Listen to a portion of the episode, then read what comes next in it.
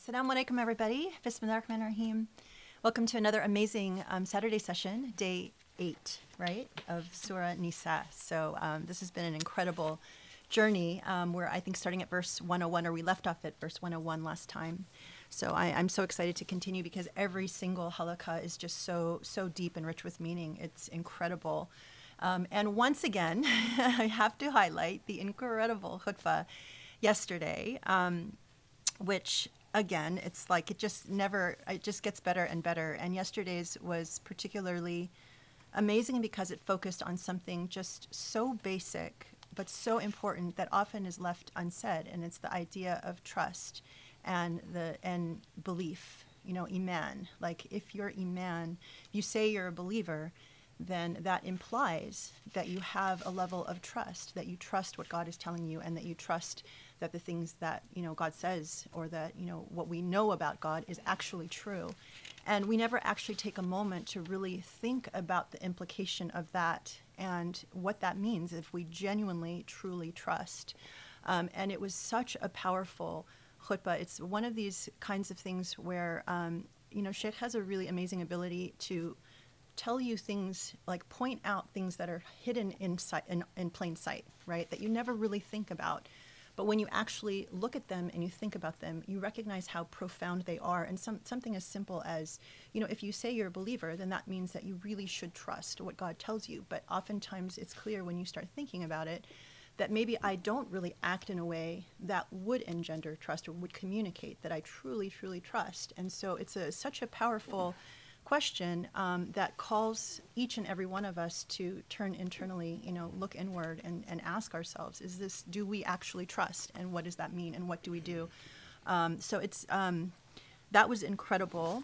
And also, um, you know, there at the, at the, in the second khutbah, um, you know, he actually addressed a question that I got recently. Um, and we actually hear this, you know, a lot of times. Sometimes people will say, ah, you know, this this sheikh he just stands up and he just complains and talks about all the things that are wrong and you know oftentimes will leave us feeling sort of depressed or you know down not really quite knowing what to do um, as if you know the the implication is it's in our personal hands to change the world which you know obviously we can only do so much.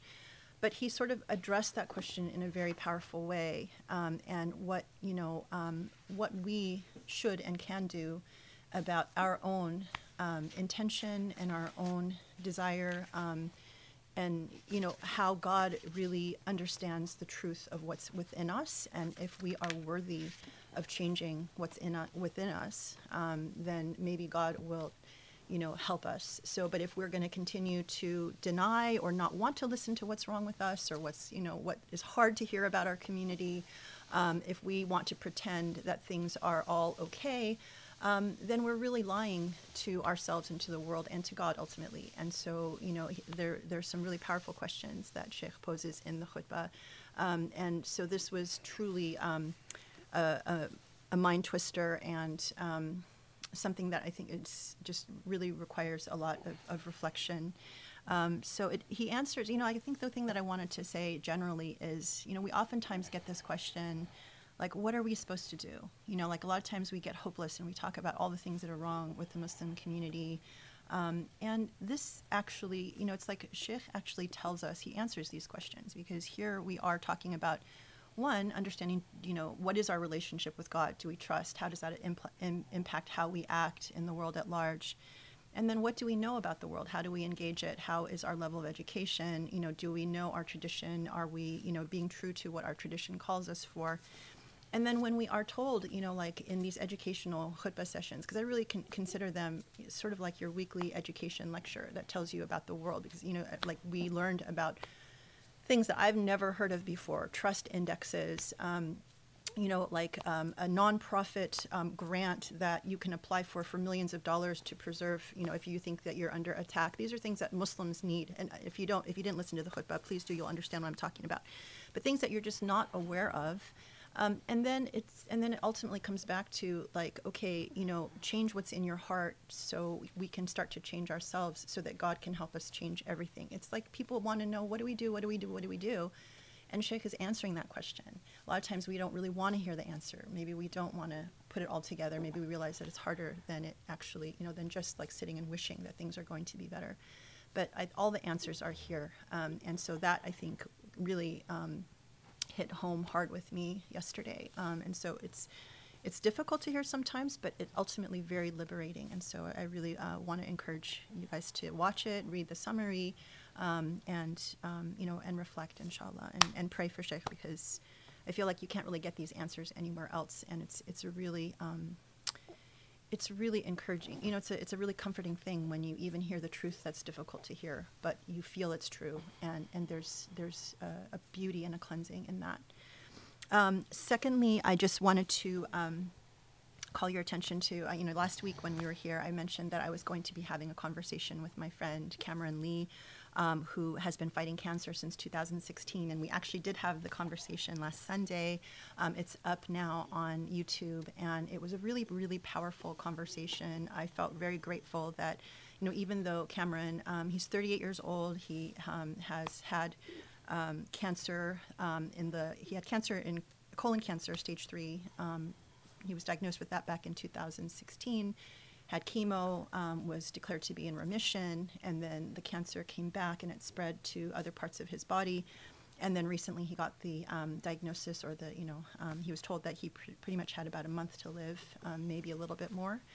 Um, so, it, you know, I was really grateful when he agreed to just have a conversation about just life and death and, and things like that. And so it was really amazing. Um, and the thing is, it's, you know, these things are hard to, hard to watch because certainly it's, you know, hard to be reminded, but I think um, they're also very powerful. Um, and one of the things that I wanted to just, you know, in case people really don't have the time to watch, one of the things that was really amazing um, that tied back to what we're learning here is he actually shared um, a dream that he had um, of, of his death and um, what it was like for you know the angels to literally pull the soul out of his body but also with that something that we covered in surah al-jathiyah which was the second surah that we did in the project illumine series which is where we learned about this idea of you know when your, your hands um, or, or, your body will testify against you um, on the final day um, you know, oftentimes we sort of feel like, oh, you know, like what your hands and your feet are going to like develop lips and, you know, testify against you. Well, no. So what we learned from Surah Jathiyah is it's like you on the final day will see your actions, your sins, the, th- the things that you um, committed that were, you know, bad, and also the things that you did that were good, um, and that these are the things that you would be held accountable for. And Subhanallah, in, in his dream, he actually um, had that experience where it was like the angels were walking with him and he ex- described it as a museum where he had to, you know, witness his own misdeeds. So it's a really powerful discussion um, that you know, um, you know, for those of us I think who have been learning, you know, all of this that we've been learning in the Quran, it, it was an amazing sort of like, oh my God, that's exactly what we what we learned. So I mean, if for nothing else, I think these conversations um, are a really stark reminder of what's important and help you give you know give you perspective on how precious life is how meaningful life is and ultimately you know how how short of a time we have on this earth and you know it's it's a really beautiful um, reminder to make make your time count and you know think about your legacy that you're going to leave behind and so that's i was very grateful to have that opportunity to to talk with cameron um, and again i you know i'm really grateful. He, he was not feeling well and he was tired, but he, you know, was he was really articulate and smart. And if nothing else, I mean, I, I thought at the very beginning I read the very first email that he sent us and also Sheikh's response, and that was um, really powerful. So if you don't really have time to watch the whole thing, which was over an hour, even if you just watch the first ten minutes, it, that was um, an incredible education in itself. So highly encourage you to do that. And then last thing is. Um, in terms of heavy events, we have one more event coming a week from tomorrow, March 20th, Sunday, um, from 4 to 6 in the afternoon. It's a Zoom conversation. It's a Q&A. Sorry, sorry? It's not tomorrow, a week from tomorrow. Sorry, a week from tomorrow, March 20th, um, at 4 o'clock, and um, it's going to be on Zoom. And so we are going to be covering um, I think, some really important questions that have to do with um, spiritual and sexual abuse at the hands of religious authority, um, what we as individuals and as a community, um, you know, are responsible for, what we should do, how we can be proactive to help people, help victims, what's our responsibility in terms of speaking out, um, you know, and, and I think um, a lot of people have a lot of these same questions. There's a lot of confusion, and so hopefully we can dispel a lot of these myths. And so um, I really encourage you to join. If you can't join the live stream, as as always, we will record it, and so you can watch it after afterwards as well. So a lot of really great stuff happening. Alhamdulillah, I, am so grateful that you know this. Um, we, we cover a lot of topics that are difficult, but I feel like these are the things that are really important that make a difference, and um, and you know that you really can't find in a lot of other Muslim spaces. So I hope that you will you will share it with your friends, and inshallah, I'm looking forward to another amazing session tonight with Surah Al Nisa. Thank you for joining us. Okay, Bismillah ar-Rahman ar-Rahim. Just a very quick appeal that I forgot to make. Um, I'm wondering if anyone lives anywhere near Sterling, Virginia, and has a sweet dog. Um, from my conversation with Cameron over the years, he's always wished he could have a dog and um, there's nothing that would, I think, make, he, he didn't ask for this, but I thought it would be really wonderful if someone um, knew anyone or um, lives somewhere near Sterling, Virginia, and might be willing to just bring a dog over for a visit. So that I think it would mean a lot. Um, we actually, um, I had um, some help in trying to track down whether it would be possible to find a therapy dog, but unfortunately, because of insurance reasons, um, the you know therapy dogs cannot visit people at home. So now we're kind of left with the idea if, if anyone has, you know, a wonderful dog and would like to earn some Hasanat, um, please get in contact with me. I think it would, it would really be, be special. So thank you so much. Okay, Bismillah ar-Rahman ar-Rahim. Subhanallah walhamdulillahi rabbil alameen. والصلاة والسلام على محمد وعلى آله وأصحابه ومن تبعه بإحسان ila يوم din. اللهم اشرح لي صدري ويسر لي أمري واحلل عقدة من لساني يفقهوا قولي um, we sorry for the the delay we there were some technical difficulties or something like that okay bismillah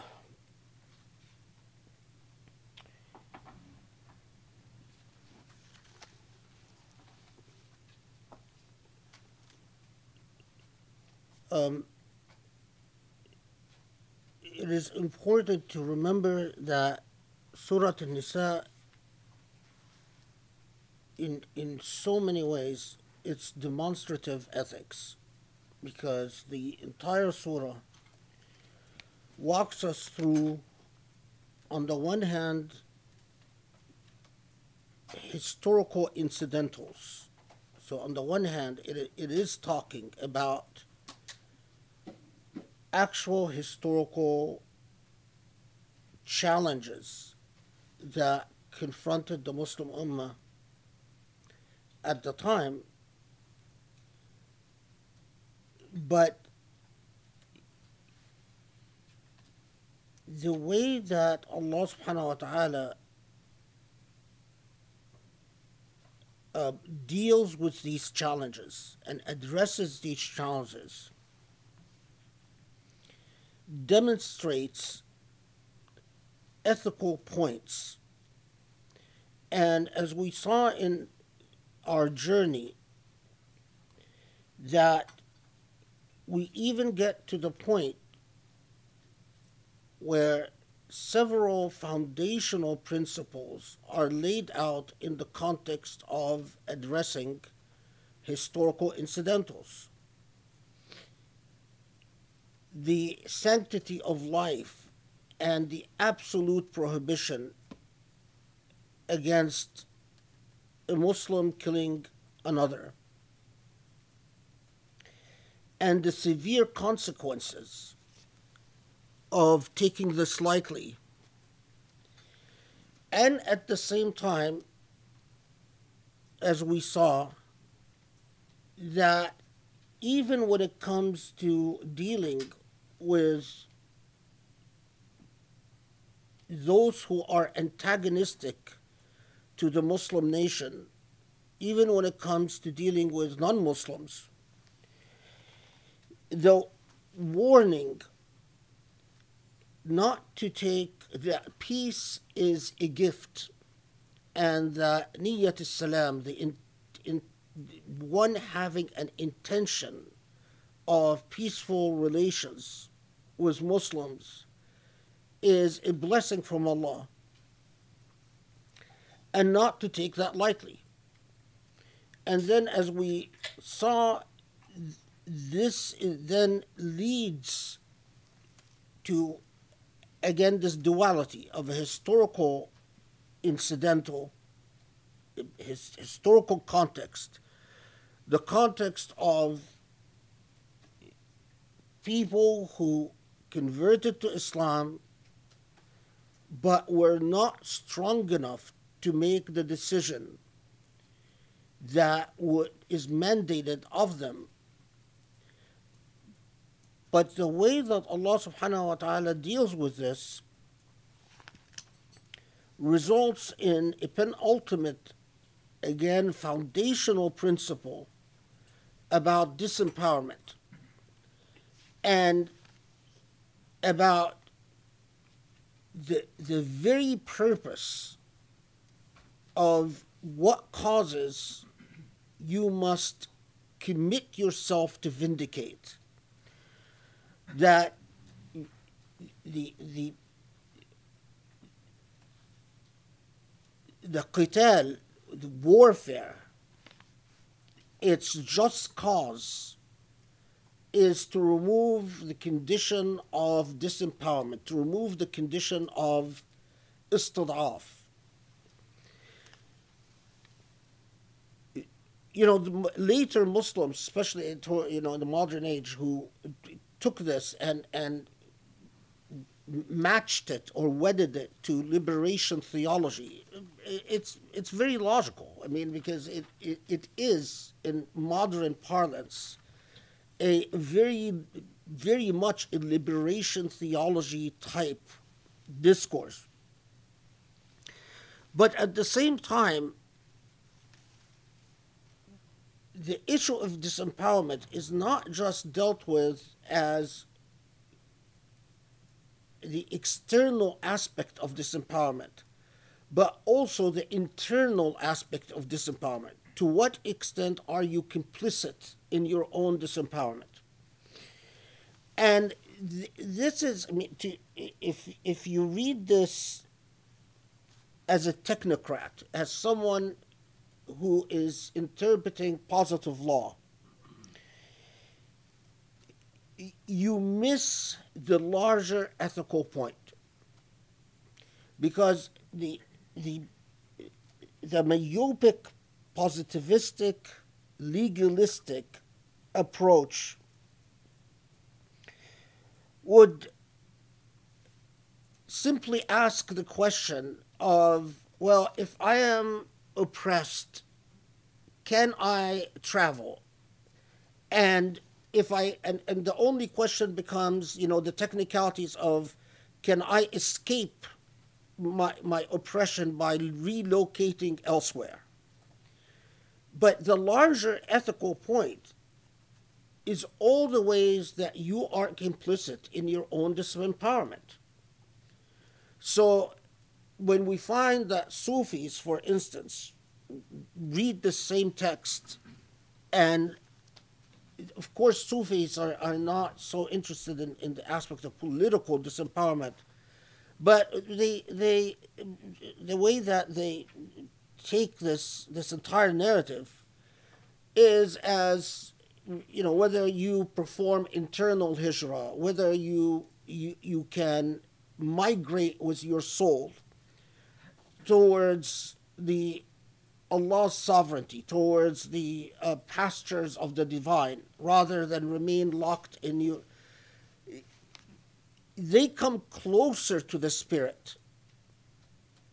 Not saying that they are that they, they, they fulfill the, the the spirit, but they come closer to the spirit because the clearly the, the demonstrative treatment of the historical example is to pose the question that all of us are obligated to ask ourselves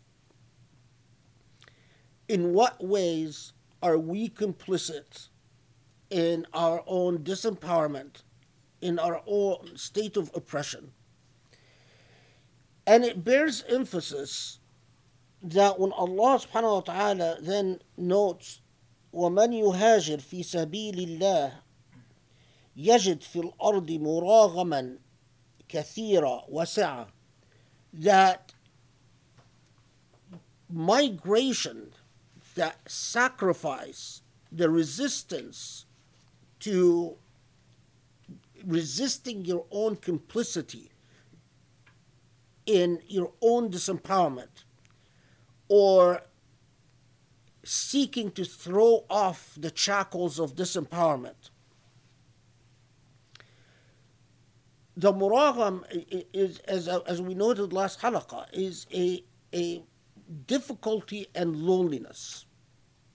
And the expectation, and, and again, you know, if you take the Sufi discourses, they often talk about how the when when you commit yourself to migrate to Allah subhanahu wa ta'ala, that it is it is a road that no one can accompany you in. That it, it is a, a truly a, a, um, a journey that you you and you alone can take. But again, beyond the, the, the, the Sufi tendency to take everything as a, as a as a form of spiritual liberation the understanding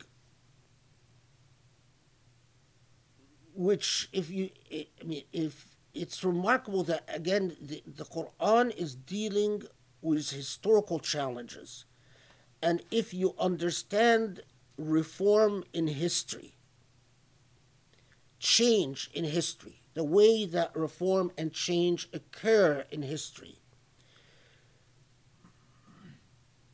It is instigated in, in, in so many examples. Reform is always instigated by individuals who go against the grain and who, in fact, pursue very lonely roads it is as if Allah subhanahu wa ta'ala is telling you expect challenges and difficulties and expect loneliness.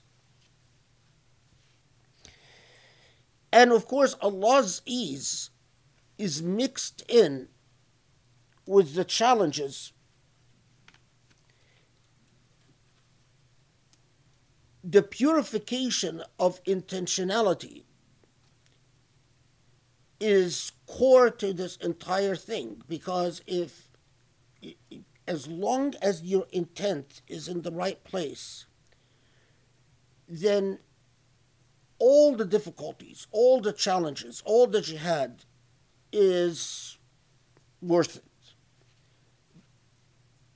It is directed anchored correctly okay so all of this is just a, a recap. Now, remarkably, after we, we, we get this revolutionary statement about the, the fact that one can be a Muslim and still be, one can convert to Islam and can still exist and allow himself or herself to exist in an unethical um, in an unethical to, to allow themselves to persist in an unethical existence. And the the demand that you resist istidaf and that you reject istidaf what does it go on to talk about right after that.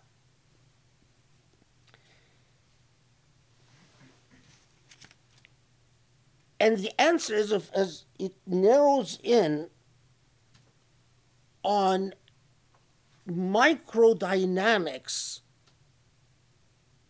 of what to do at a micro level when you are confronted with practical difficulties in pursuit of this larger cause.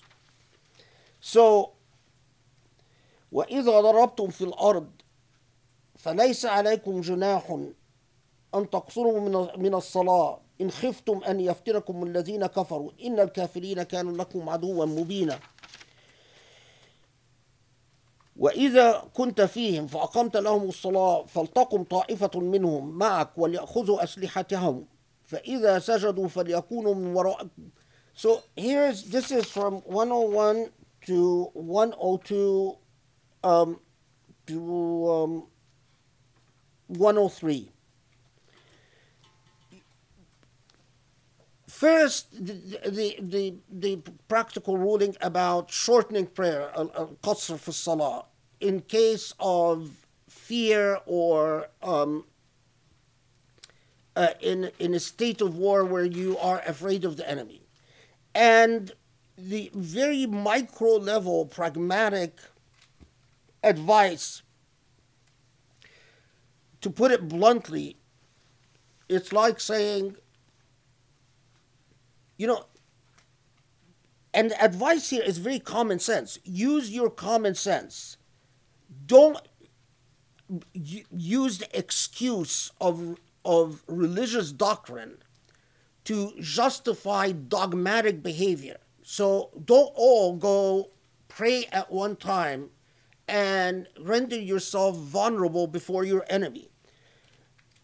And even it, it, it offers this very practical, pragmatic advice that when you pray, uh, you know, a group stands guard and a group prays, and when you pray, don't put your weapons down, pray with your weapons. If you pause at this and you think, so how did we get from the high ethical advice or the this this broader moral principle to dealing with this very micro level pragmatic uh, details of the do's and don'ts.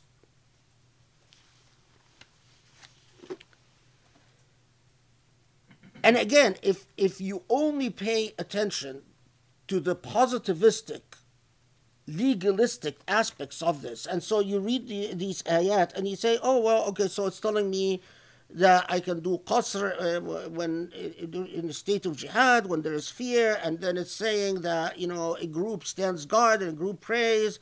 You, you can render all of this into just simple positivistic rules. But I think you would miss the point. It's like saying,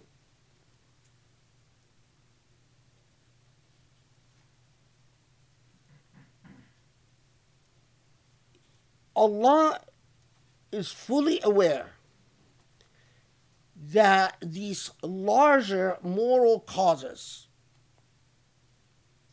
cannot be approached unless you navigate through a whole set of practical challenges.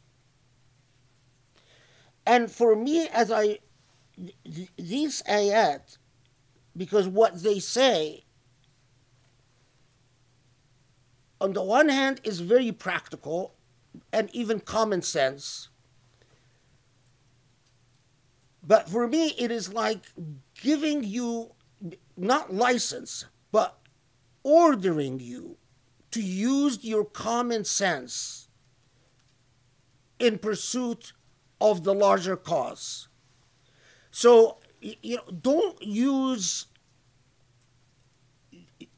it's like don't perform your prayers stupidly.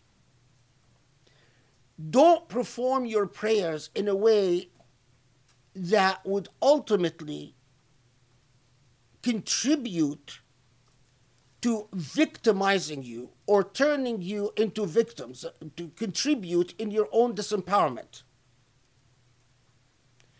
The larger point that you get from this It is not about a group prays carrying its weapons and a group watches.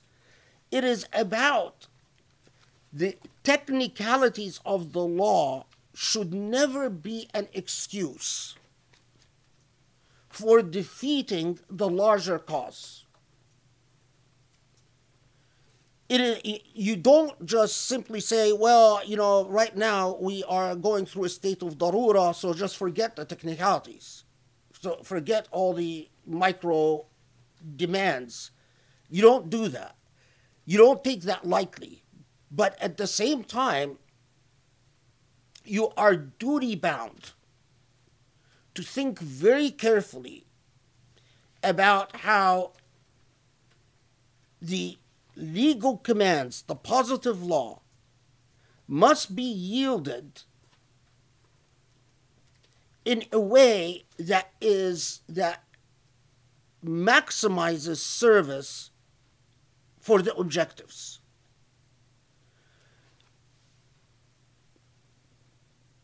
If you read the earliest texts on usul al-fiqh,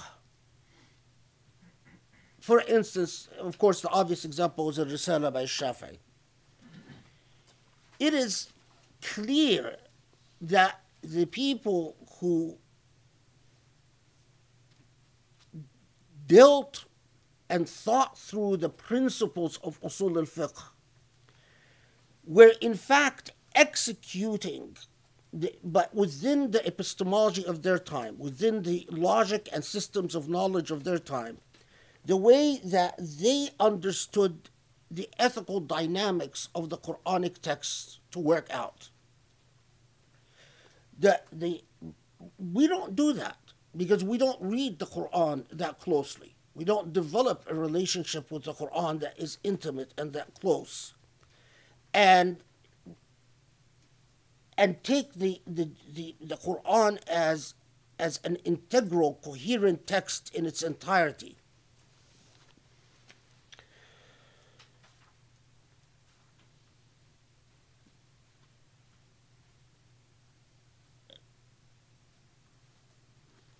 Now, so that is the pragmatic aspect. But what is also noteworthy here and what deserves a bit of a pause فإذا قضيتم الصلاة فاذكروا الله قياما وقعودا وعلى جنوبكم This is 103 فإذا اطمأننتم فأقيموا الصلاة إن الصلاة كانت على المؤمنين كتابا موقوتا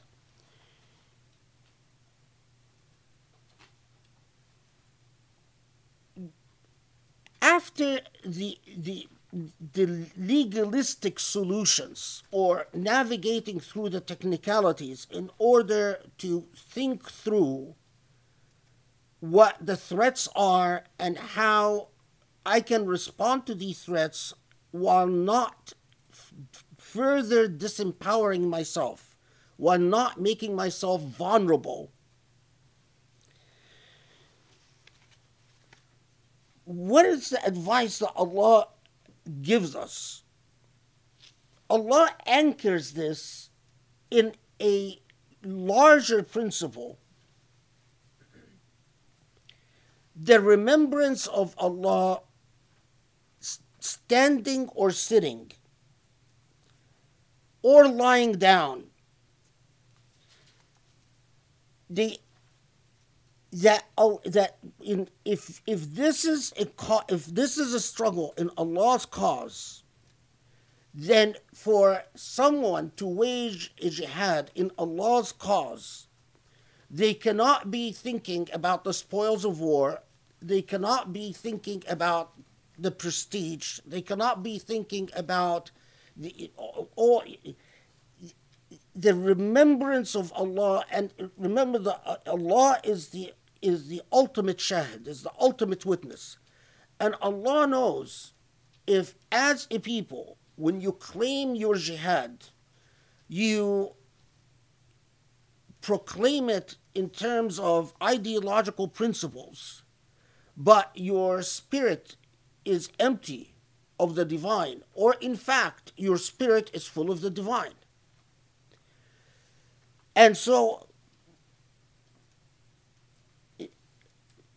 and not, not a lot of people posit this that it it it sort of tells you once you figure out the technicalities, remember that all of this, these technicalities are, are, are not their own purpose. The purpose is the constant remembrance of Allah in every state of being, regardless of the technicalities. It's not about, you know, whether you're standing up or you're lying down or you're sitting or you're doing qasr or you're watching the people who are praying or you're standing guard or you're.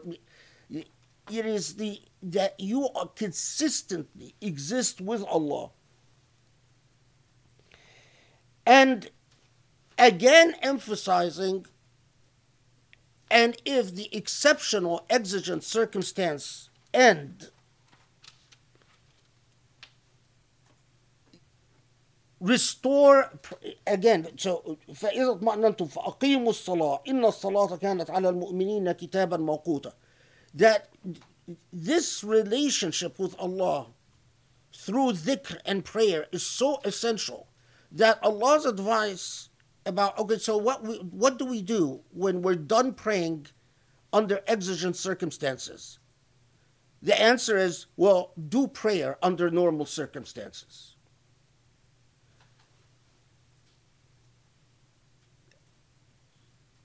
Allah couldn't have emphasized the critical importance of being in a state of prayer and being in a state of zikr with Allah constantly.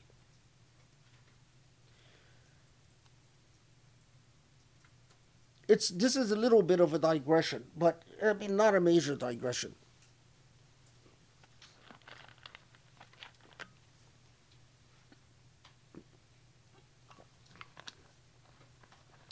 If we are truly how do I put this?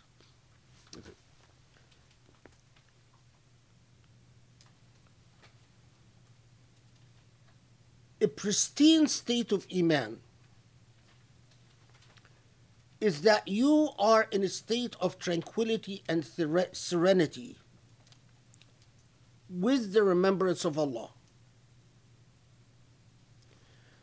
Now, so I remember Allah, whether I do it in the form of iqamat salah, I'm actually praying rak'at, or I am state of dhikr, and I would feel fulfilled, and I would feel that my loneliness is not just manageable, but could even become pleasurable. Why? Because I'm accompanied by Allah. My companion is Allah. Moreover, in a state of dhikr and prayer, the earthly difficulties and challenges and challenges do not become overwhelming because again your constant uh, safe zone or zones of safety is your accompanied being accompanied by the divine. When do we sin? We don't normally sin when we are in a state of dhikr we sin when the dhikr is silenced. So even if, even if, uh, I read a horrible story yesterday about uh, uh, in Pakistan a Quran teacher who sexually assaults a girl and, and murders her. Although this is a Quran teacher, but ask yourself this question how long did the state of dhikr end with this man before he was capable as a Quran teacher to rape a girl and, and murder her? This, this man although Quran teacher, it is absolutely for certain that dhikr had been silenced in this man's heart and mind for a very long time. Silenced for such a long time that shaitan came and inhabited and filled the space, as Surah An-Nisa will tell us in a second.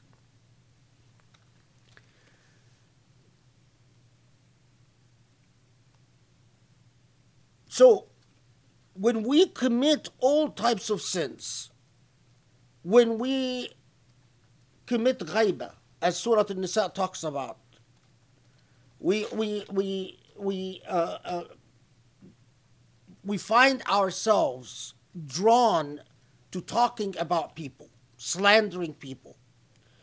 When we are filled with anger or resentment about this person or that person, when we experience jealousy towards this person or that person, when we find ourselves pulled to things like in our modern age pornography. And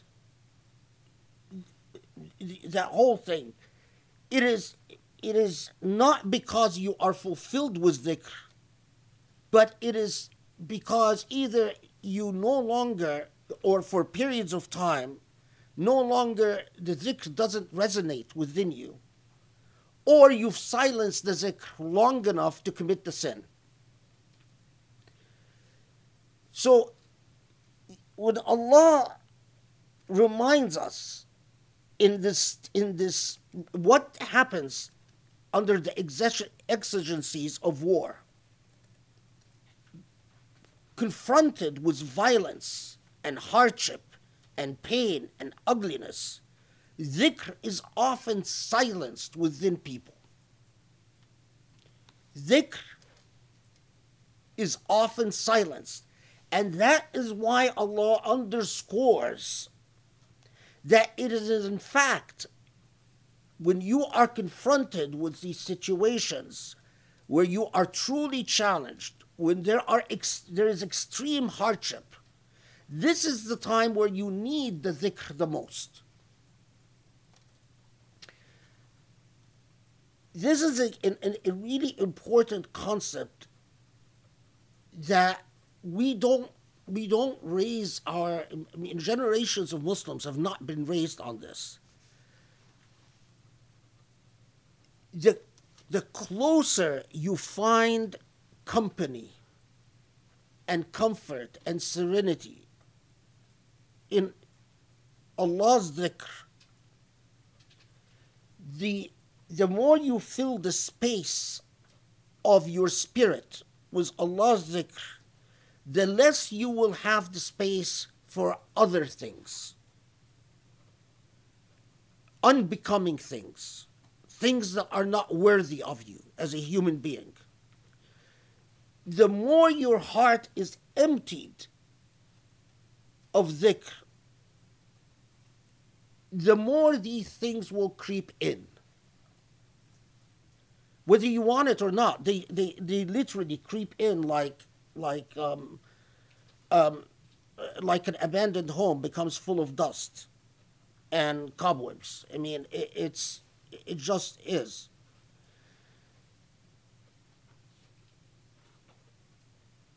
And it is not. It is not. Um, no one is born because we've been given an intellect. We're not like animals and plants who are constantly supplicating Allah, but we just don't understand their supplication. Human beings, because they've been given an intellect and they've been given a choice, whether dhikr in fact gives you that type of companionship depends on the sum total of decisions you make in life. I mean, this is a silly example, but no one is born knowing how to play video games. How good you are in video games depends on how much you invest in it. And same thing with dhikr. And I'm not saying, you know, it doesn't need to be an official uh, wird. It doesn't need to be an official dhikr cycle. but it is if you will notice if you are actually conscious of yourself you will notice that you ne- every time before you commit a sin you silence dhikrullah inside of yourself. You silence it long enough to commit your sin. If you are intent on not sinning then it is enough for you to say, I commit myself to not silence dhikrullah inside of myself for whatever the excuse. And you'll see the results. You'll see the difference it makes. Um, 104 is a ayah that uh, is often cited and had an enormous influence on Islamic culture. Um, you just wish that Muslims would actually remember it more often. ولا تهنوا في ابتغاء القوم. Um, so Muhammad, as it says, and be not faint of heart when you seek out the enemy host. Okay, so that's clear enough, right? وإن تكونوا إن تكونوا تعلمون فإنهم يعلمون كما تعلمون وترجون من الله ما لا يرجون وكان الله عليما حكيما. Um, so, if you suffer pain, keep in mind, remember that they suffer pain as you suffer pain. But, and you, however, hope to receive from God what they cannot hope to receive from God. This is the, the this goes to the very psychology of jihad.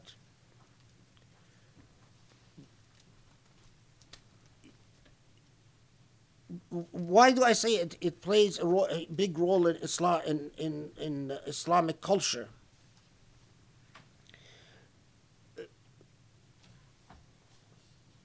As you know, often struggles. It's a matter of perseverance and who is willing to persevere the most when confronted with sacrifices. And to, in fact, internalize and remember that if you just focus on your own sacrifices and what the, your own pains. And ignore the fact that all struggles including an unequal war like the one that muslims were leading. Because a, a, a big part of what confronted the challenges that confronted muslims in medina is sort of the, the defeatists who are saying, look, look at all the sacrifices we are making. Look at all the hardship. We are so, and, and Mecca is large enough, powerful enough, prominent enough, and its allies to hardly feel the scratch we are inflicting upon them. But the main difference is that you in your struggle have a relationship with Allah. If genuine and if real, it's a relationship that is not available to your enemy. That's a, a source of inspiration and strength for Muslims throughout different periods of their history. And when they forget something as straightforward and as simple as this, is that when they've performed miserably as they do these days. Um,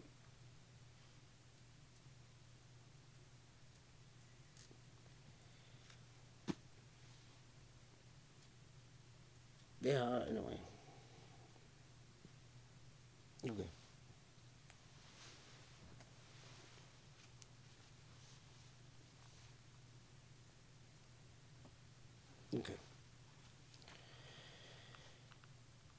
So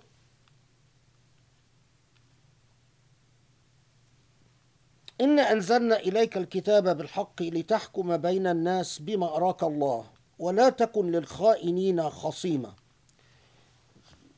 So this is now we have bestowed upon you uh, we, this is Muhammad as we've bestowed upon you from on high this divine writ setting forth the truth so that you may judge between people in accordance with what God has taught you. Bima arak Allah was what Allah, was what Allah has has uh, revealed to you, what Allah has taught you, what Allah has instructed you. Um, okay. Hence, do not contend with those who are false to their trust, but pray to God to forgive them. Behold, God is much is indeed much forgiving, a dispenser of grace. Okay. ولا تكن للخائنين خصيما. واستغفر الله. إن الله كان غفورا رحيما. ولا تجادل الذين يختانون أنفسهم. إن الله لا يحب من كان خوانا أثيما. Let me first deal with one of five and then I'll take the, the series right after it. Um, okay. In the midst of the challenges and difficulties that are confronting Muslims, and we find this, this sort of constantly a, a, a back and forth in Surah An-Nisa. The blowback in Medina itself among those who claim to have converted or nominal converts or even in some cases as we will see a bit later people who had even converted and and um, I mean, they, they, for all the indications are is that they were legitimate converts, but they they struggled with their own weaknesses and their own willingness to sacrifice. And what some of the challenges that we've already talked about are like the group of people who said, okay, we, we remain Muslim, but we, we've gone back to Mecca. It's a challenge because they're, they're effectively telling the Prophet, والسلام, um, your insistence on the whole thing, the constitution of Medina, Ibay'ah, the Ansar, and so on, um, it, it is as if, although they don't come out and explicitly say it, but it's as if they're saying all of this is an exercise of discretionary judgment that is not binding upon us. And hence, we don't see anything wrong with being Muslim and going back and living in Mecca. That's one challenge. But the other challenges were like those who withdrew from Uhud, who were saying, why do we have why can't we back down from military confrontations?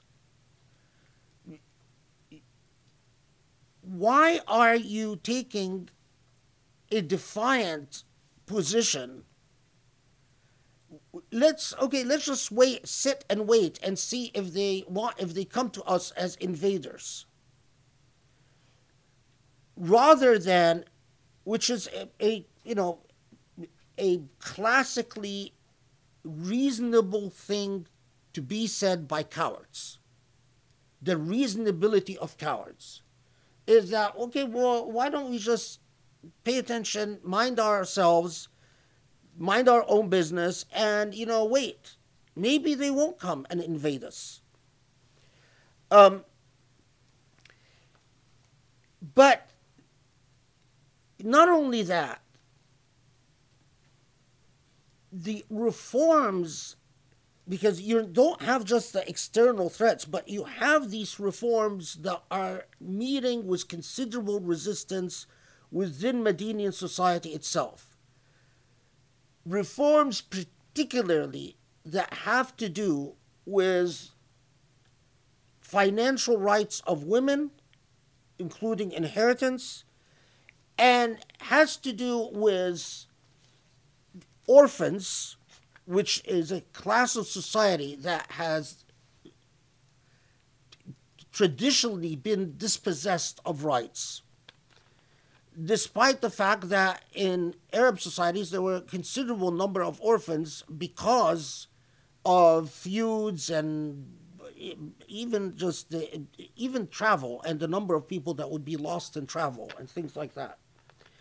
Um, and the number of people that would die from ta'un, from, from plagues and diseases and all types of reasons.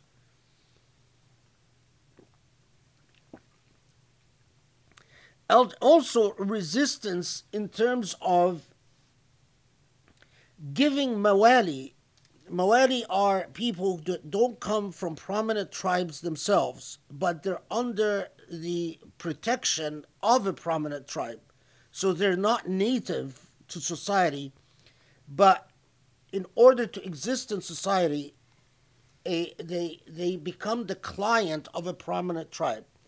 And as we already encountered, that among the prominent tribes of Arabia, they wouldn't like, they didn't want to marry their daughters to to mawali, or to orphans for that matter. And the Prophet ﷺ comes and changes these laws. And a lot of the pushback to this is complaining about isn't it enough that we are having to sacrifice money? Isn't it enough that we are being asked to do, to give money to the poor, give money to the war effort, uh, to to it, it, on top of all of that, we have to give all these groups of people their rights, and as we will see, the way that Surah An-Nisa then moves on from this, is that coming and challenging the judgments of the Prophet والسلام. now, the record here is fascinating because, yeah, you have some people like uh, uh, Ibn Ubay, who, you know, so called the head of the, the, the hypocrites, who um, come in and and and defies the Prophet ﷺ in an unintelligent ways, in brash and rude and vulgar ways.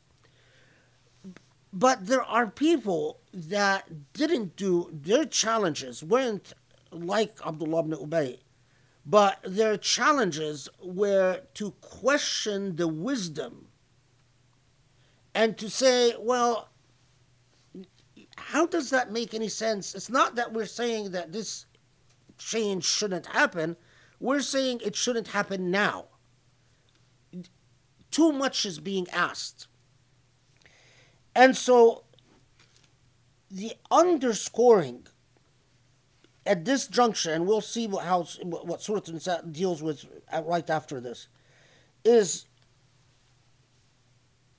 that, as Muhammad Asad puts it, the divine writ,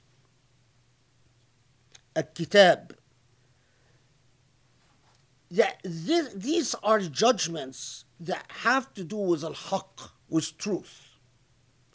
It is not a, discretionary matter. It is not a matter of, um, this is about truth and principle.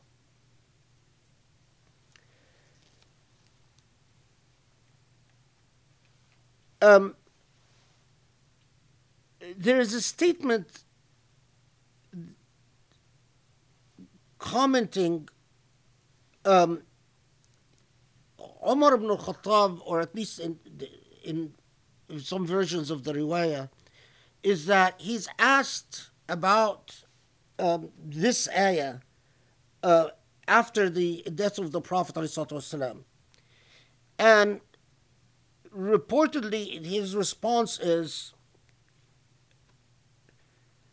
لا يقولن أحدكم قضيت بما أراني الله فإن الله لم يجعل ذلك إلا لنبيه ولكن ليجهد رأيه لأن الرأي ظن وليس علم that Umar comes in and says after the death of the Prophet don't none of you should say I have ruled according to what God has shown me and what God has told me because that is only for his prophet all you can say is I am ruling according to my juhd, my ijtihad, my my judgment. And all and and this is as a matter of dhan, as probability and not certitude. That I mean, I'm knowing how long it took for human thought to differentiate between the, the, the judgment of the sacred and the judgment of the profane. Uh, and the fact that this just occurs so seamlessly in the Islamic tradition so early on is, um, is noteworthy. Nevertheless, um, this is uh, this this ha- this has to do with epistemology and interpretation and, and so on, but the the foundational principle, which is not reflected in, in Umar's uh, the statement attributed to Umar radiallahu is that there are issues of principle, of haqq, involved here. But then what follows from that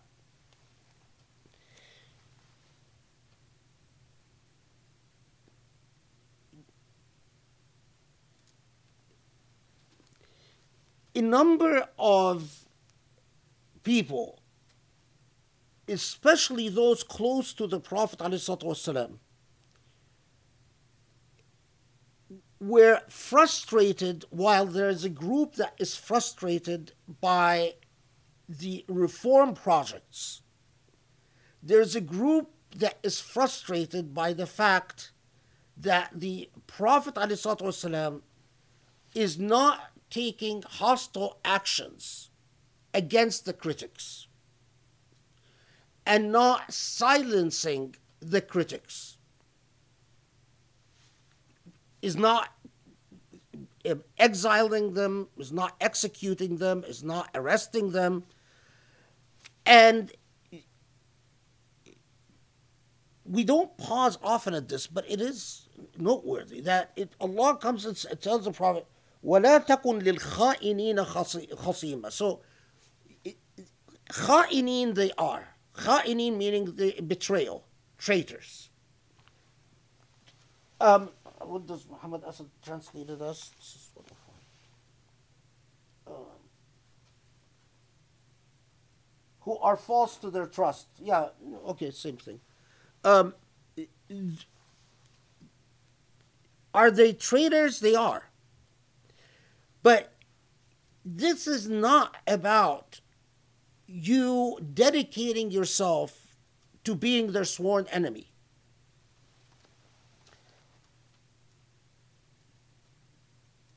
Do not, Muhammad Asad just says, do not contend with them. Uh, Al Khasim is, an enemy is called a khasm. Um,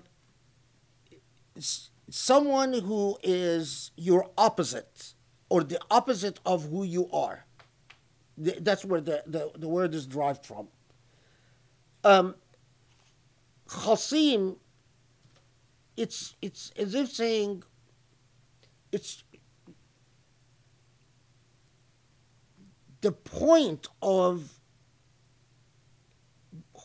upholding the truth is not for you to turn your struggle for truth into personal animosities with individuals. It's like in our modern parlance to say, rise above it.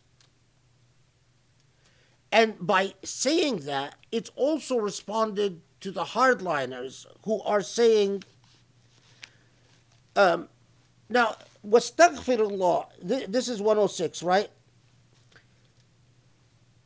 There is a debate here that has to do with language and, and grammar.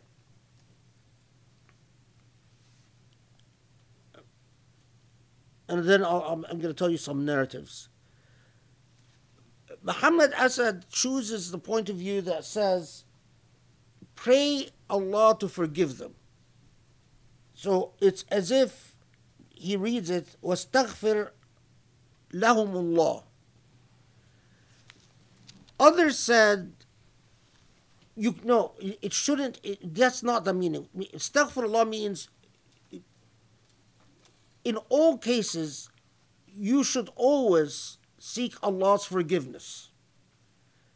In other words, it's not that you're asking forgiveness for them, but you are in a state because you are dealing with animosities and with hostilities. Your state of being and your consciousness should be one of consistent istighfar. Whenever we feel hostility or enmity or competition or antagonism, you can never guarantee what sins, in fact, you fall in despite of yourself. And if you are wise, you would be in a constant state of istighfar. I don't agree with Muhammad Asad that it is saying, pray Allah to forgive them.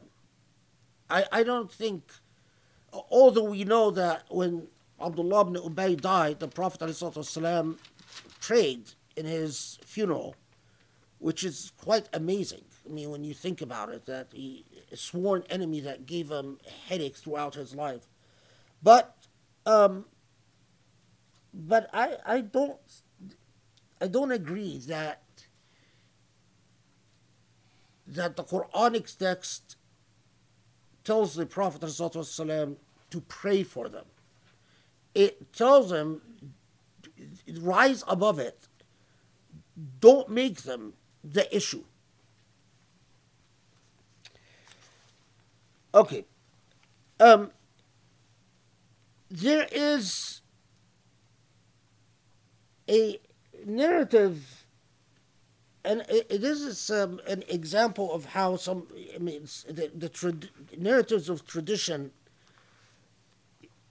can arise from a real historical example, but then sort of branch out to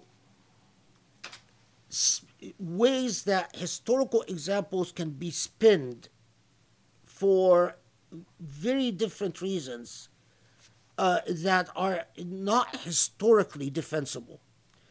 Um, and here, 105 typically the story that is said in the context of verse 105 uh, is the story of Ibn al Ubayraq.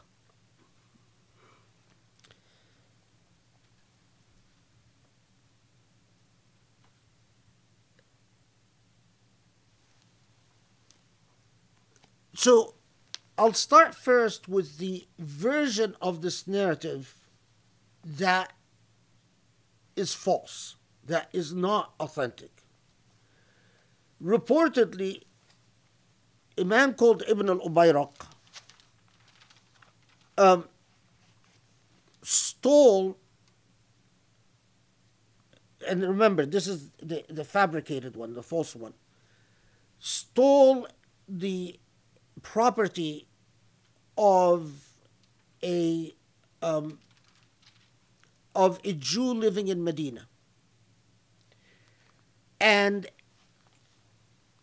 the when the Jew accuses Ibn al-Ubayrak of stealing his property, the Prophet ﷺ defends him. And that Allah subhanahu wa ta'ala comes and says to the Prophet, don't defend it was wrong of you to defend Ibn al-Ubayraq because Ibn al-Ubayraq is a is a thief. It's uh, someone who committed treachery.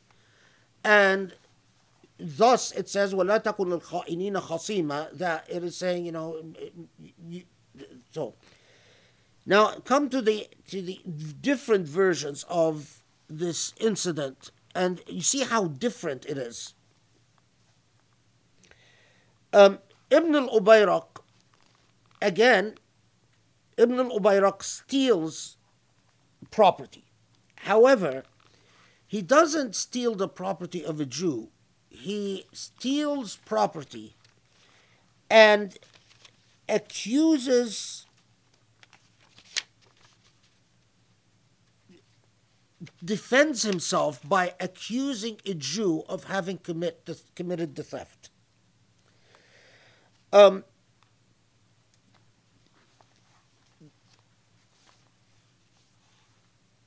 when Muslims start investigating the matter, it becomes clear that the Jew is innocent of the charges and that Ibn al Ubayraq is guilty. We have, it is reported in various sources that Ibn al Ubayraq at this point, when it becomes clear that he's been, that all the, the, the, the fingers are pointing towards him, um, he takes he, he makes a run for it. He escapes. First he escapes to Mecca, then he escapes to Sham, to Syria. And it is even said that along the he, that the reason he left Mecca is that because he committed another theft in Mecca. This time of course against Muslims. And Ibn Ubayraq, the reports say that he even um, eventually settles in in a Hurrat Bani Salim, a, a, tribe called Bani Salim, and that he irtadda an Islam, that he leaves Islam and goes back and to worshipping, to being polytheists and in fact that he prays he, that he continued to be, be a polytheist until he dies. The historical narrative of Ibn al-Ubayraq as a murtad is it, it's reported widely, so it is um, it, it, all indicators are that in fact that that isn't in fact what happened. and that he stole something and attempted to accuse an innocent person of having committed the theft, and that he makes a run for it and eventually leaves Islam when he is about to be exposed is again all the, the indicators is that that is his, that is in fact what happens. How does that report come become into something that is spinned into a narrative that if anything it makes the prophet look really bad someone commits a theft and then the prophet defends him and then allah comes and says don't defend treacherous people which of course, made it to Islamophobic into Islamophobic literature. They've completely ignored the other part of Ibn al-Ubayraq as as a murtad and all of that stuff, but focus homed in on the. This is a larger topic, but there is a portion of hadith without a doubt that was circulated by people, narrators, who I think it, it, all evidence is that they were only nominally Muslim. And that part of justifying, and here again, the work of Farhan al Maliki is very valuable. Um, part of justifying the immorality of dictators and the immorality of people in power was to basically say, well, you know, if the prophet himself did things that were wrong, then certainly our rulers cannot be blamed.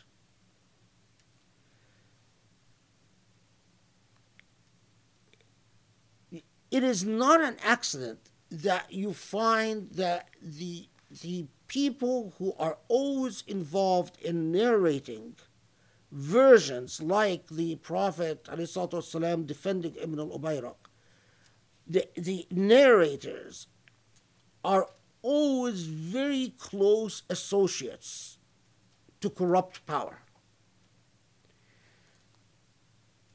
And, you know, of course, if, if Islamophobes will always be able to come and like like hyenas pick on these narratives and as long as we don't have an honest discourse about our own tradition that confronts you know the, the, the, that some of the men of Bukhari and some of the men of Muslim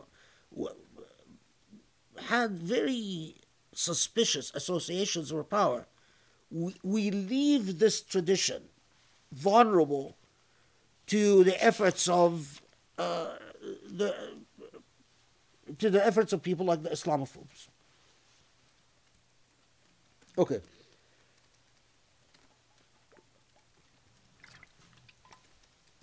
Now notice 107. This is actually it will go on to 114. Okay.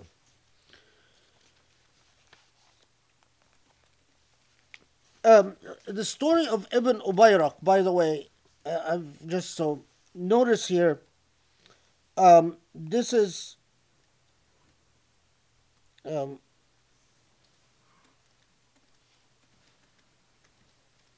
yeah. Look at 112. ومن يكسب خطيئة أو إثما ثم يرمي به بريئا فقد احتمل بهتانا وإثما مبينا. Whoever commits a fault or sin and then blames an innocent person, throws the blame on an innocent person, then they have then they withstand a great guilt and a flagrant sin.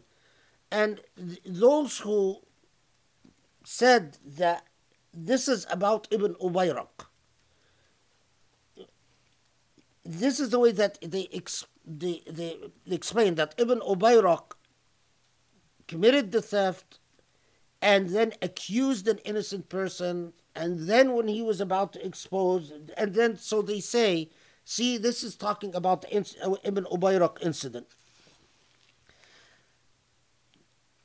let's go on and then I'll come back to this point. Okay, so well, I don't.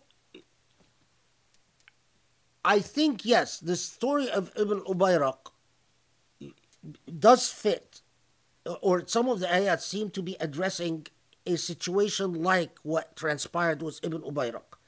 Acu- committing a, a crime, uh, trying to blame someone else, you know, then becoming a uh, ultimately someone who makes run for all of that. But there are, I, I don't think that these ayat were only revealed to address the historical incident of Ibn Ubayrak. There were a number of situations that, and what shall I explain? The number of situations that these ayat were addressing. Okay, so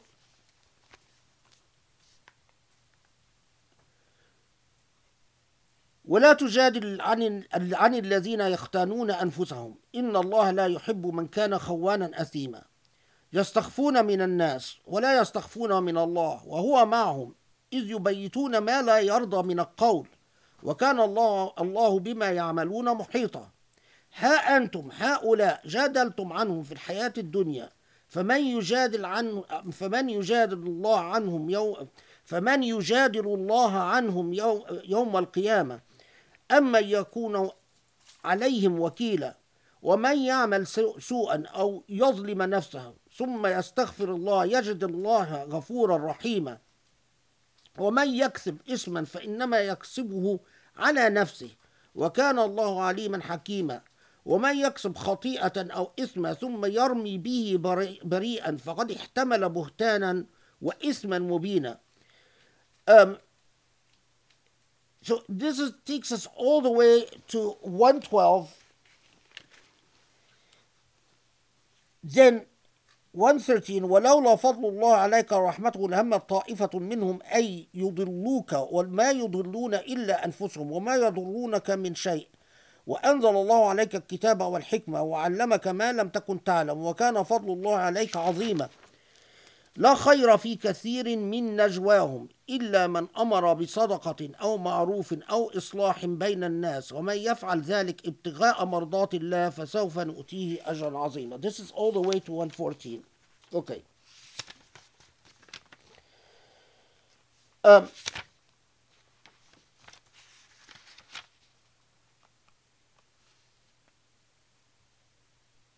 Yeah, okay. So let's take the translation. Because it's a long stretch and then put it in context. Okay. Um where were we? Uh so 107. Okay. Okay, yet do not argue in behalf of those who are false to their own selves. Verily, God does not love those who betray their trust and persist in sinful, sinful ways. They would conceal their doings from men, but from God they cannot conceal them. For God, for God is with them wherever they devise. In the dark of night, all manners of belief which God does not approve. The, that that whenever they are whenever they're devising things that God does not approve of, God is with them. Um, and God indeed, indeed encompasses with God's knowledge what, whatever they do. Or you might well argue in their behalf in the life of this world, but who will argue on their behalf with God on the day of resurrection? Or who will be their defender? Yet he who does evil or otherwise sins against himself and thereafter prays God to forgive him shall find God, God much forgiving, a dispenser of grace. And he who commits a sin commits it only to his own hurt or against himself. And God is indeed all knowing and wise.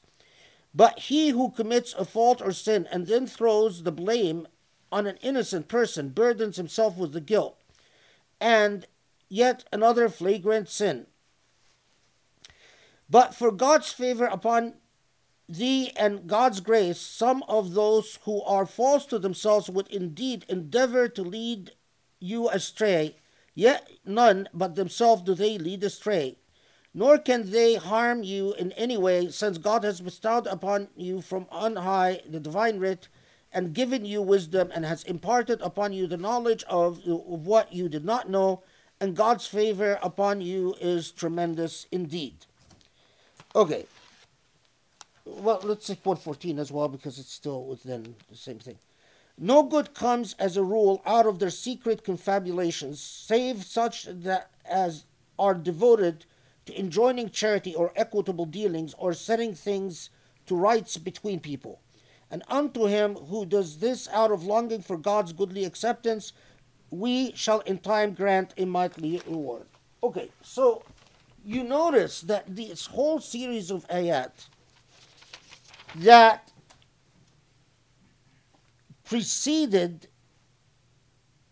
that come after Allah underscores that the judgment of the Prophet ﷺ is a judgment pursuant to revelation.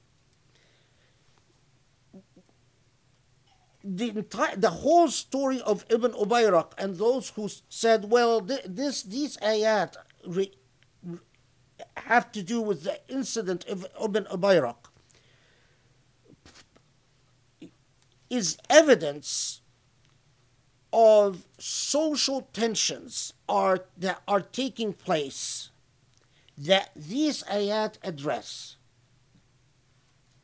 What are these social t- tensions?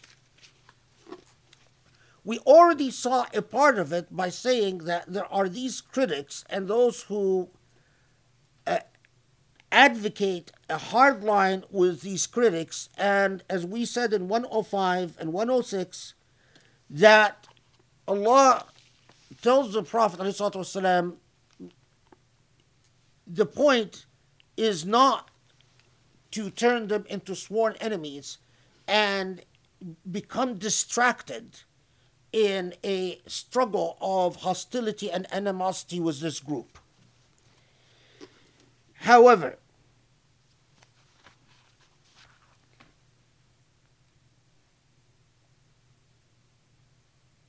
this we normally in in in mo- modern Muslim parlance in particular we we just say the hypocrites. But who are these people that we call the hypocrites?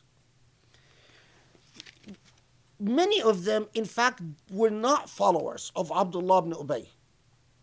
They were not a group of the Abdullah ibn Ubay fan club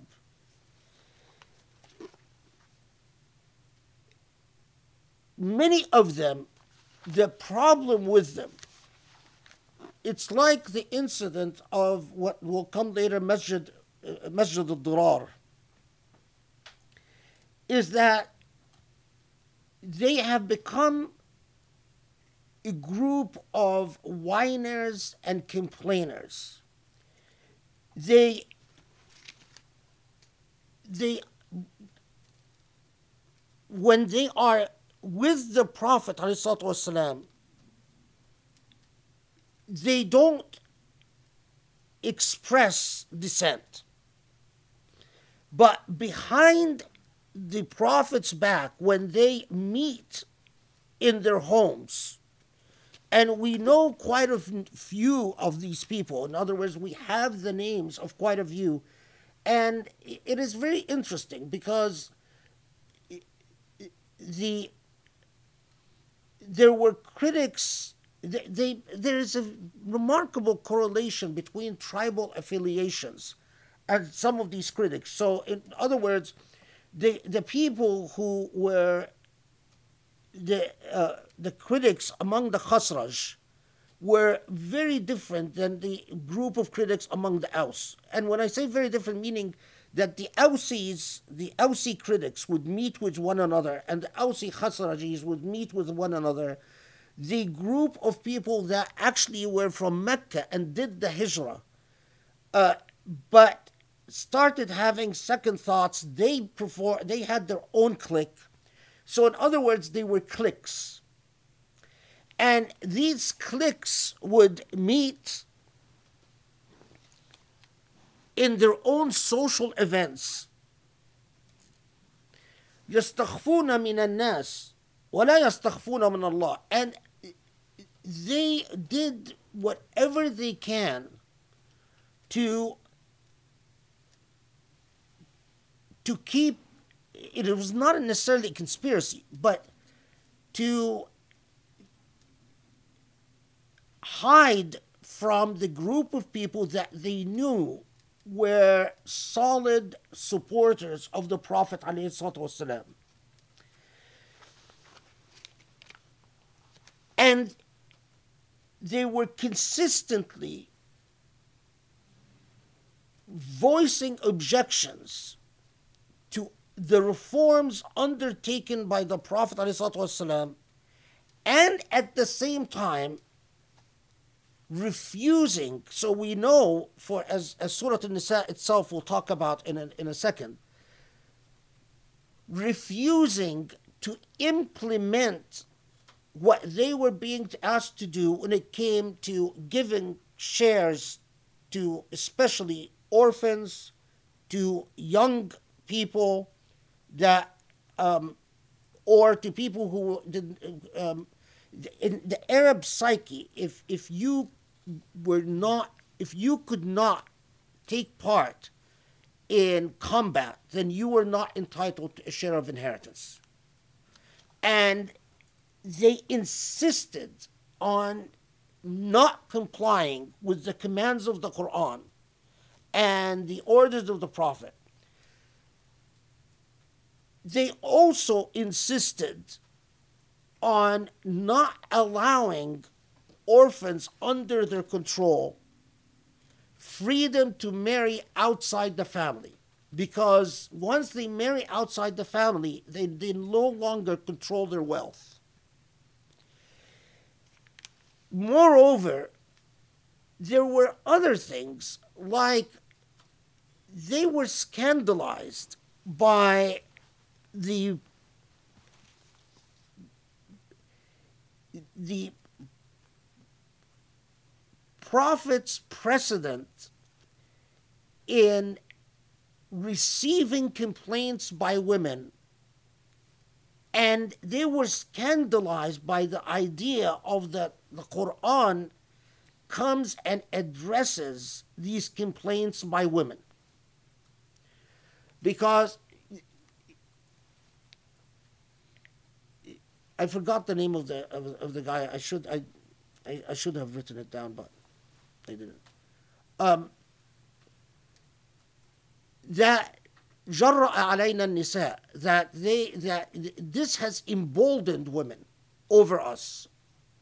If if they are if if we have problems with you know what, whether the problem is an improper marriage as we will see uh, where an uncle married his um, his uh, niece to someone, and then the prophet comes and invalidates the marriage because it wasn't. Uh, this is in Surah An-Nisa. Will come because she didn't approve of the marriage, or whether um, it is a, a, occasion of zihar, or whether it is a women complaining about um, um, why don't they get a share of inheritance and so on this group was consistently, although haven't taken the Shahada and more or less appearing for prayer in the masjid, although, you know, we, we have interesting stories about this as well.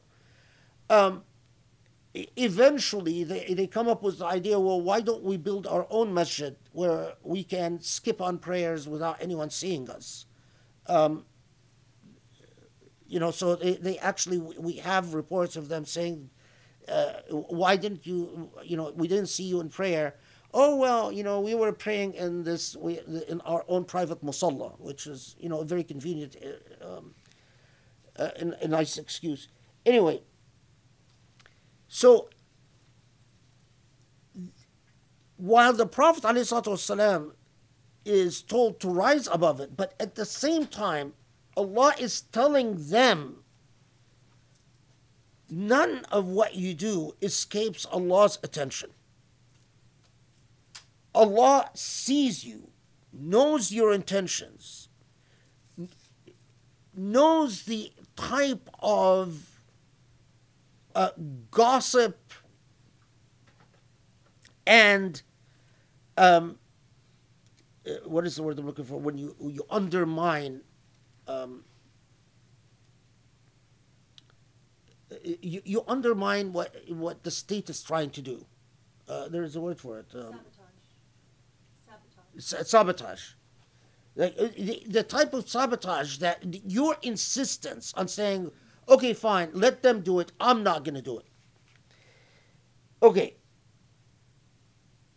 يبيتون ما لا يرضى من الله لا يبيتون إذ يبيتون ما لا يرضى من القول that the, what they talk about they know that what they talk about and the, and if if the the proof that they know that what they talk about is, is is what Allah does not approve of is that they do it in secret the, the, the fact that they do it in secret is because they know that their gossip is haram. This is not the way that they should be talking about the Prophet ﷺ or the companions of the Prophet or the, the true believers, eh,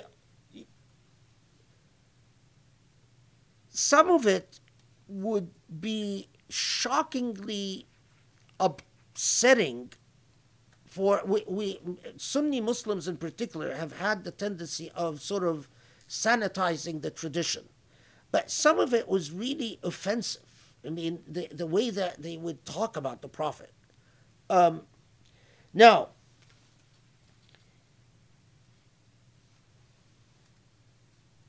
add to this problem is that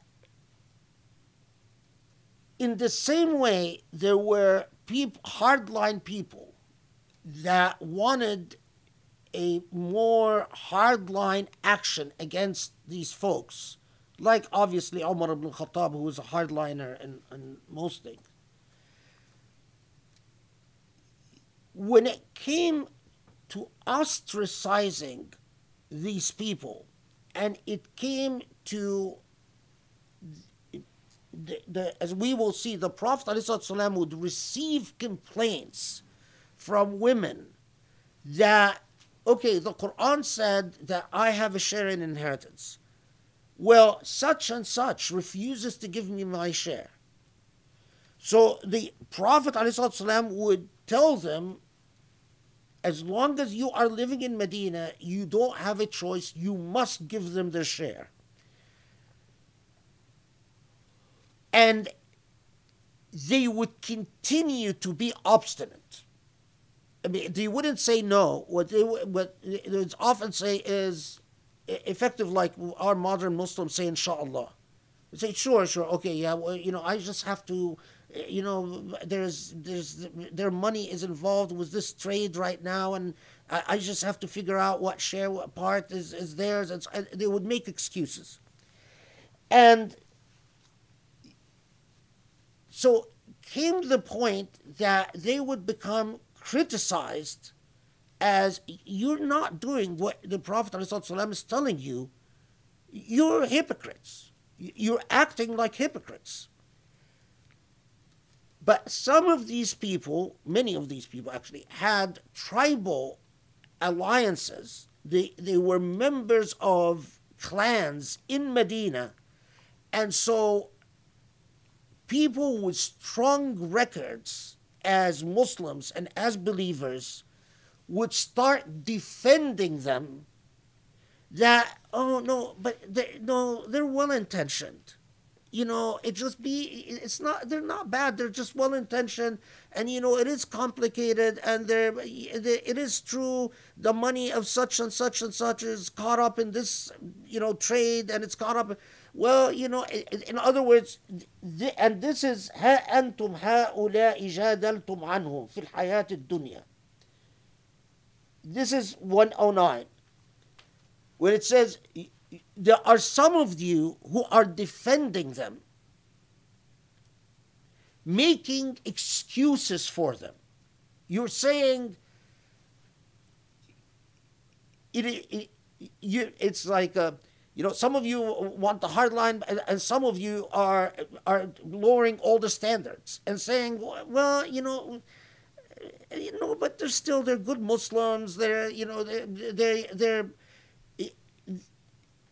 although they are failing in the ethical tests, the proof in, is in whether they are giving people their rights. And they are not giving people their rights, and yet you are defending them. And Allah subhanahu wa ta'ala sort of lays this bare, exposing us to ourselves, and says, Think about it. Because if you are defending them in, in this life, are you willing to wage the same defense in the hereafter? Who is going to defend them in the hereafter? If you are willing to uh, stake your neck, put your neck out. That is sort of the, the, the test of true conscience.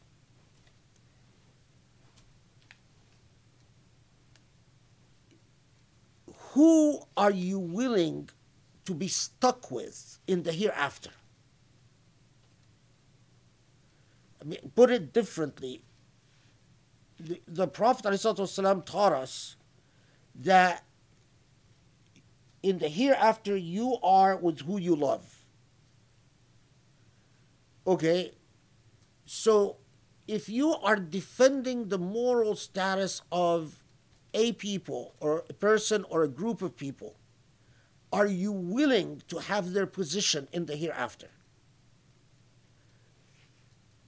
A lot of times people give an answer to this that has far more to do with their ego than the truth of their feelings.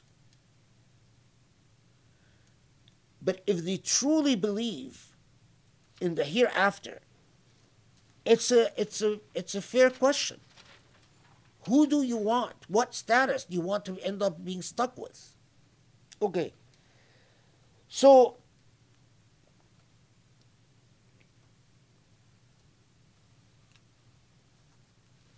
Now, here's the truly remarkable, remarkable part.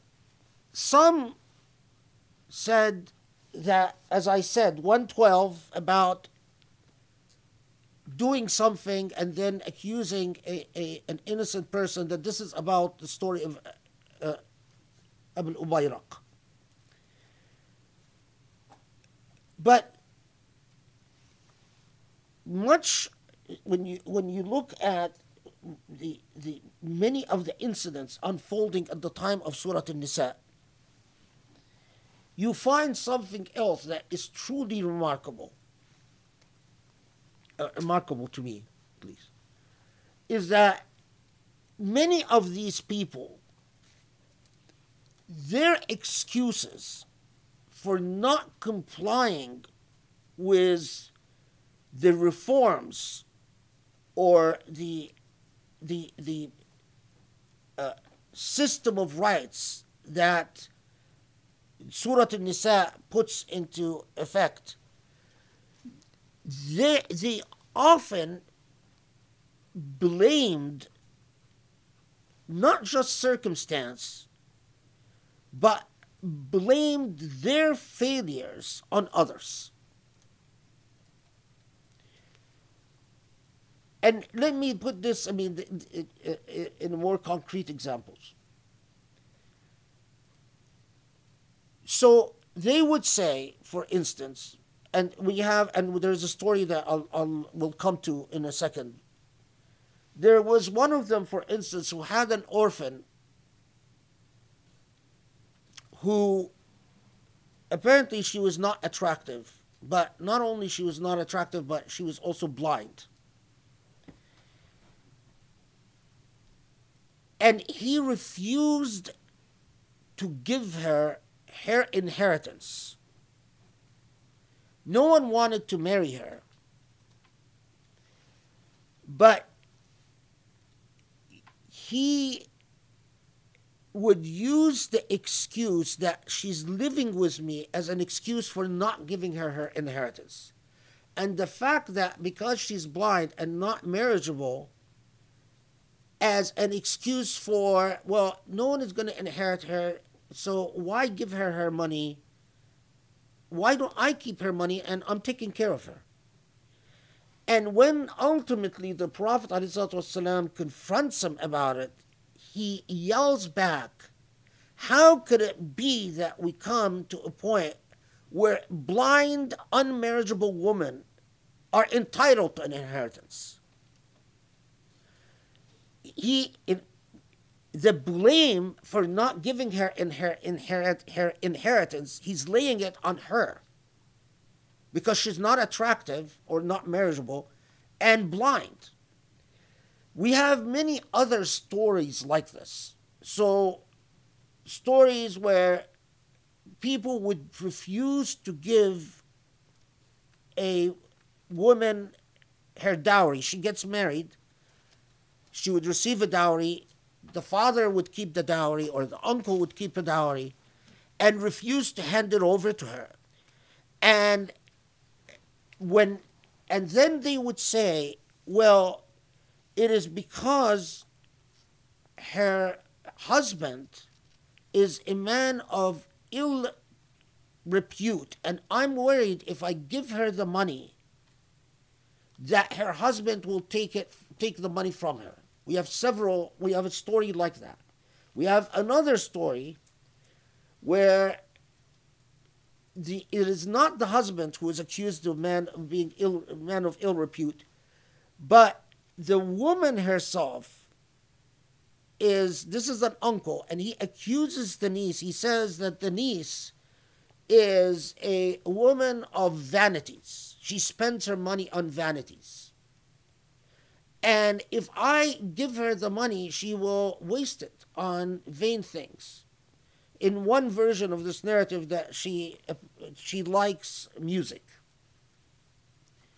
I'm not sure, you know, what did the you know is she gonna spend it on you know singer? I don't know. Um,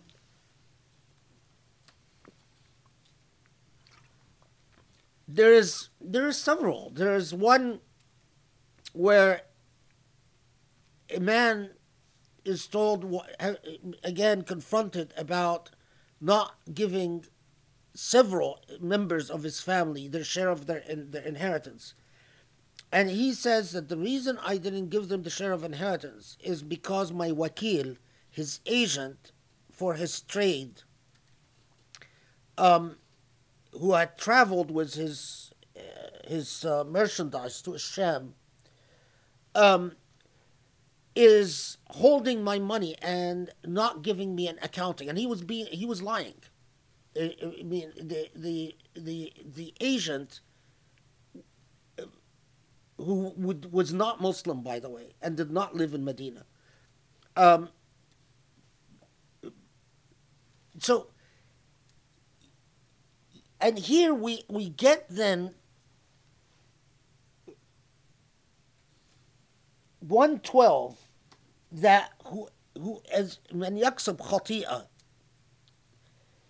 ثم يرمي به بريئة in a different light, right? if you are blaming others for your moral failures, look at it. Some are, de- are defending the weakness of their friends and making excuses for them.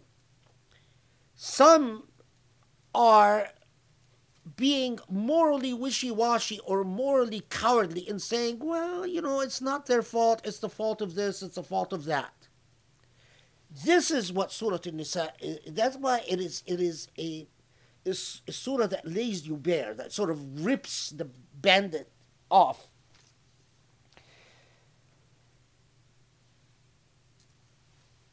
Then we come to 113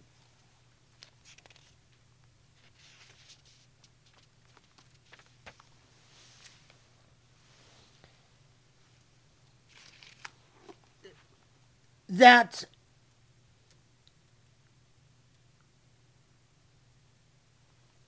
the pressure they are placing the the the the politics of defiance and obstruction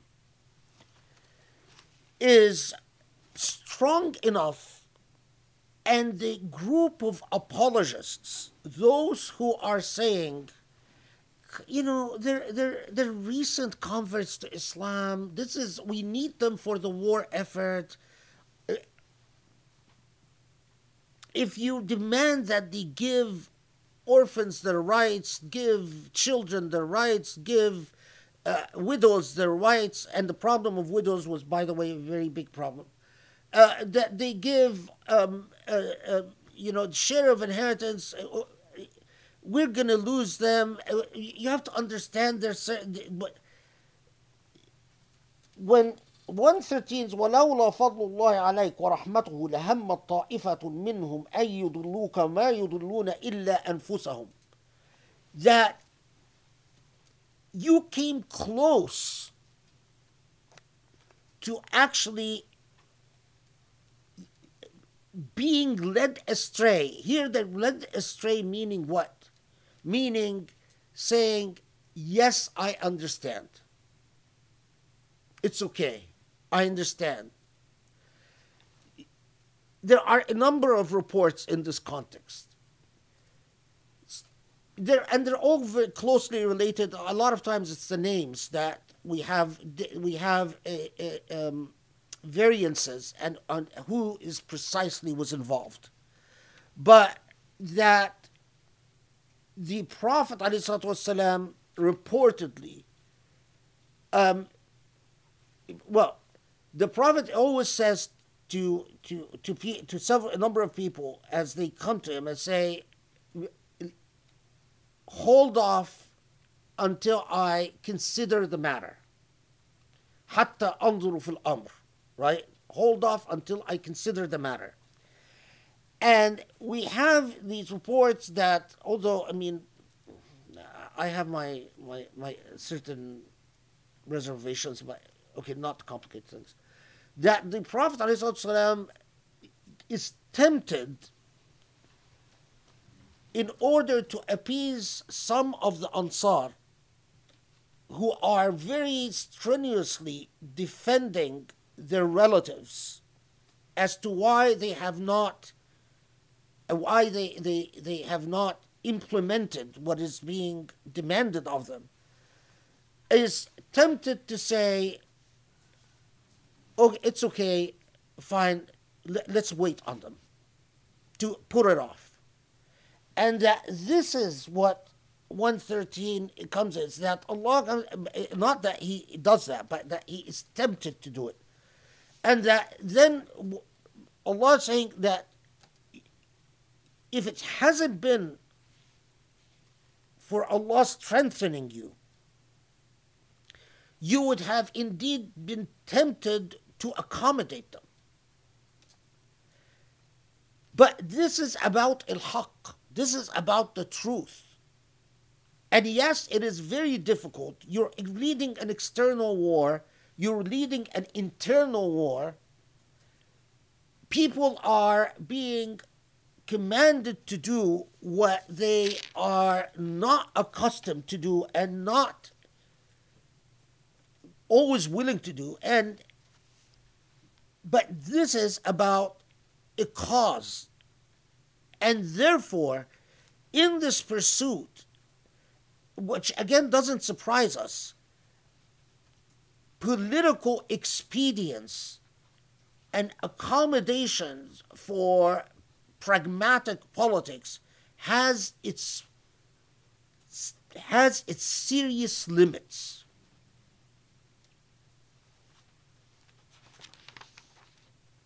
Okay.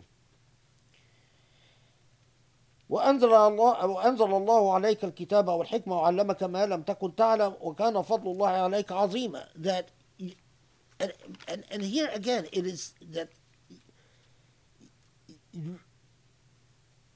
holding steadfast to a program of of of moral uprightness to an ethical um, program is the essence of receiving the divine writ, al kitab, wal hikmah, and wisdom. That to, per, to persevere by principle and implement the principle, it is the essence of what revelation and wisdom is about. Okay. Then we come to 114 لا خير في كثير من نجواهم إلا من أمر بصدقة أو معروف أو إصلاح بين الناس. ومن يفعل ذلك ابتغاء مرضات الله فسوف نؤتيه أجرا عظيما. Okay. So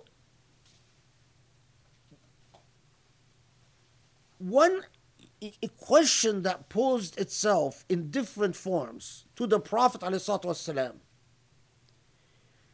is that, and this is one of the funniest excuses that you you get from some of the reports is well not funny but it's actually real life is wait so what do we talk about if we are if we can't talk about it's as if i mean they don't say it put it this way but when i read one of these people same people who are accused of uh, resisting going and tell and complaining to uh, when Abu Bakr confronts one of them and he says, what, you know, what you don't want us to you don't want us to gather in our nadi in our in our um, forums and what do we talk about it's as if saying if we can't whine and complain and talk about um, you know all the things that are wrong what the heck do you want us to talk about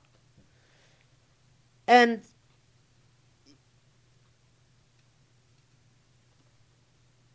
لا خير في كثير it's, it's like Allah subhanahu wa ta'ala comes and says okay all this talk you want to know what moral talk is about. Flip it on its head. What moral eh, talk is about. when أمر sadaqah, acting in charity أو ma'roof, or doing good أو إصلاح بين الناس or instead of driving people apart creating enmity and animosity between people. Talking about what does exactly the opposite. I mean, can you actually, if you pause at this and you think Allah subhanahu wa ta'ala is telling us, check yourself, because this is, again, historical circumstance demonstrating a timeless moral principle. What is the timeless moral principle? Check yourself. Are you talking about a sadaqah, doing something charitable? Are you talking about a ma'ruf, something that is good, immoral good that you are espousing? Are you talking about islah bain nas, something that would remove hostility and enmity and bring people together? Because if you are not, then you should be worried. Am I talking about then do I fall into that caveat of لا خير في كثير من نجواهم that in fact what I'm talking about falls into something immoral. This is the Quranic training. Can you imagine if we are raised from the time we are children that taught to check yourself? Because Allah is warning us. Are you serving an affirmative good in your conversation? It is not that doesn't mean that for sure you are then your conversation is immoral.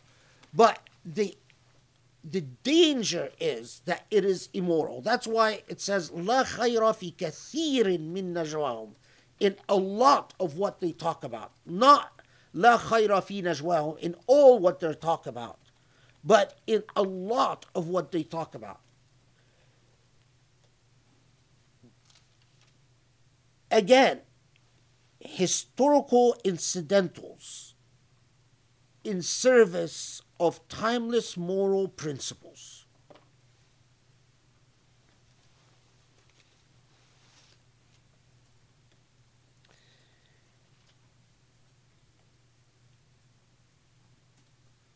Okay.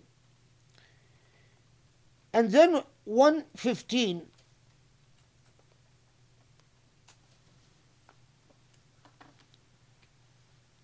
ومن يشاقق الرسول من بعد ما تبين له الهدى ويتبع غير سبيل المؤمنين نوله ما تولى ونصله جهنم وساءت مصيره محمد أسد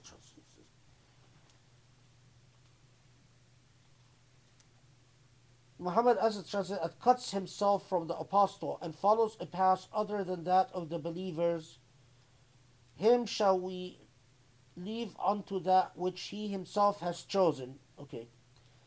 And shall cause him to endure hell and how evil uh, and how evil a journey's end. Okay. Um, a couple of points here. Notice a lot of, especially more contemporary Muslims, think that 115 is talking about unbelievers. It's not. It's talking about, as the entire context of the discourse, it is talking about those who have received the guidance. مَتَبَيَّنَ لَهُ الْهُدَى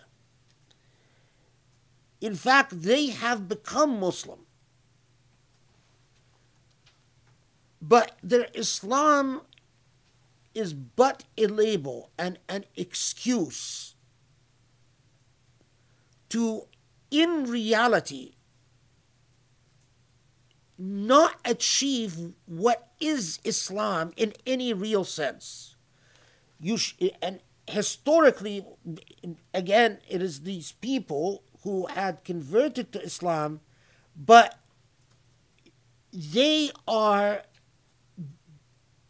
this, they are deviating yushaqiq or Rasul, meaning not just split apart from Rasul, but they have become the opposite of what the Prophet wants. And they have followed a path other than what the, the believers that they know are the real believers want. So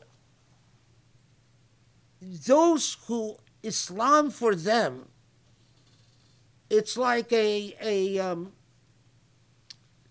it becomes a rubber stamp excuse for living an amoral life that has nothing to do with the type of moral existence demanded by Islam and the label of Islam itself becomes their excuse. Well, I'm a good Muslim, so, you know, don't bother me with anything else. I'm fine the way I am.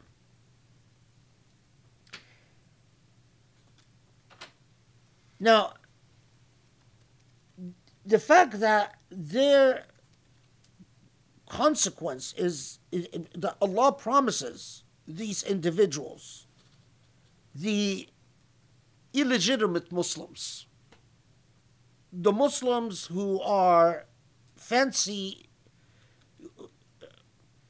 who fancy themselves Muslims by identity and by name,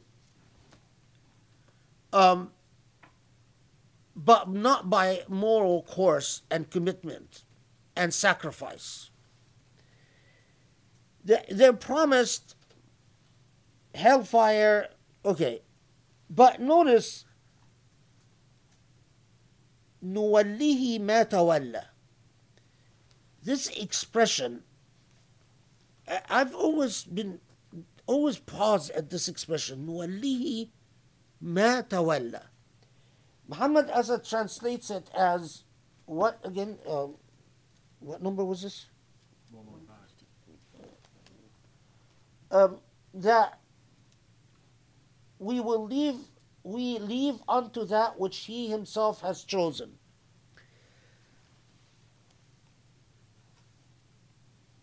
نوليه ما تولى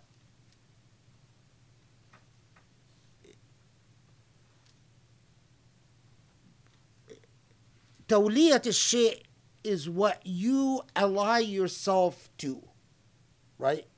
What you commit yourself to what you become attached and wedded to.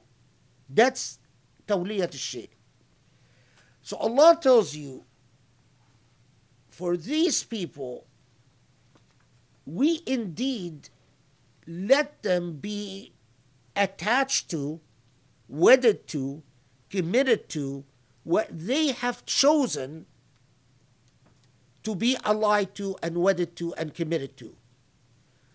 And what is it that they have allied themselves to?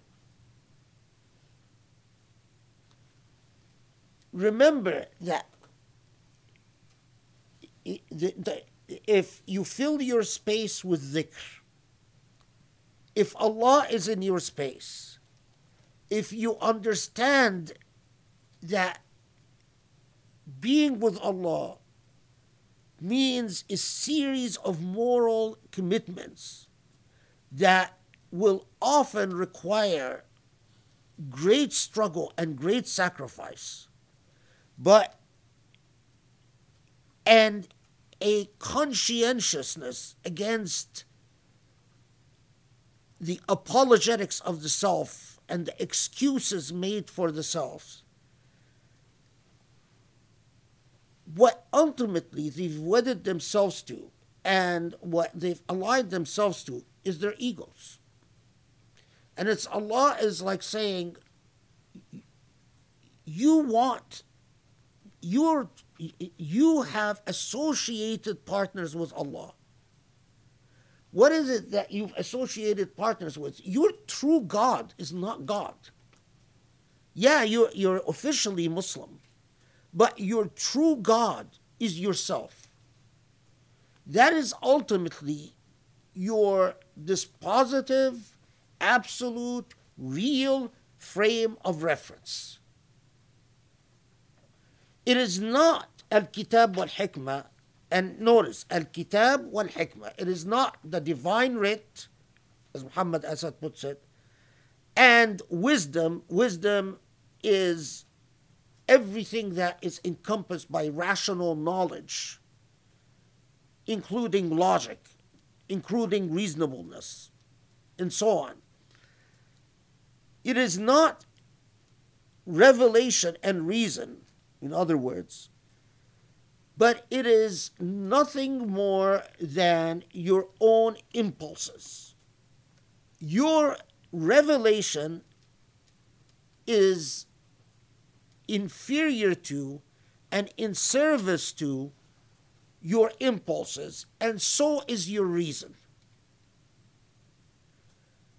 Your ego tells you what you want, and then you use your reason to defend what you want. And this is exactly the whole state of the the the um, the whiners and complainers and the backbiters and at the time of the prophet is that using all types of arguments about why what the prophet is doing can't work. But it is God is subservient to your, their whim, and so is the reason. And so this expression, وَلِّهِ مَا تَوَلَّى, it's so profoundly simple and straightforward but terrifying. It's like saying, instead of saying that that Allah abandons you to yourself, that it's like, okay, fine, there you go. Good luck. You, you know,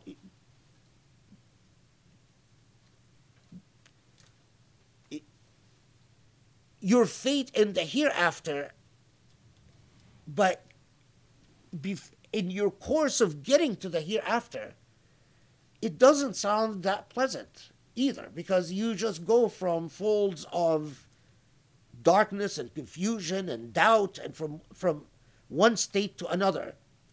And it's all what you've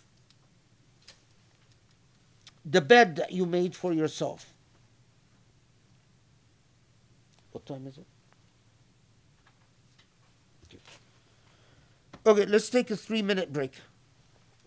Bismillah ar-Rahman ar-Rahim.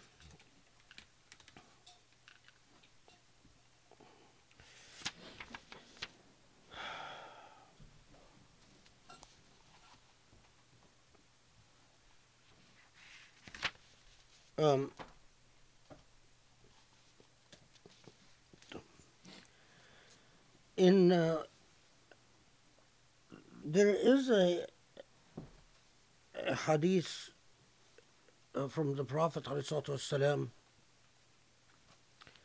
about 114 لا خير في كثير من نجواهم um, w- which uh, d- this, uh, uh, uh, warrants reflection that the the Prophet والسلام, um, says ألا أخبركم بأفضل من درجة الصيام والصدقة والصلاة that shall I tell you of something that is of a higher degree than siyam and sadaqah and salah and he says إصلاح ذات البين وإفساد وإفساد ذات البين الحالقة الحالقة okay so it's that إصلاح ذات البين is to strive to bring harmony and to to to alleviate the causes of discord among people وإفساد ذات البين الحالقة that the the the one of the worst moral failures a, a, a fatal moral failure is to spread enmity and hostility between people um,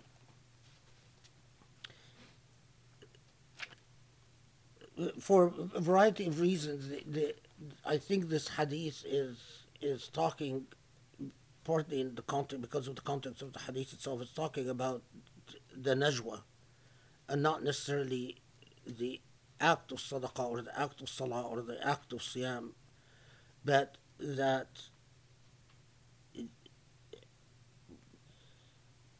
in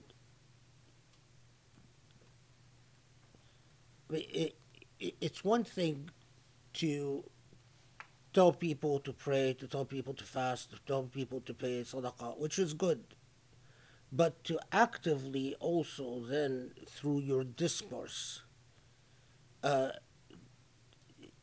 instead of which is which is what by our innate nature uh, we find entertaining is to uh, speak about things that drive people apart uh, instead of bring them to bringing them together. Okay.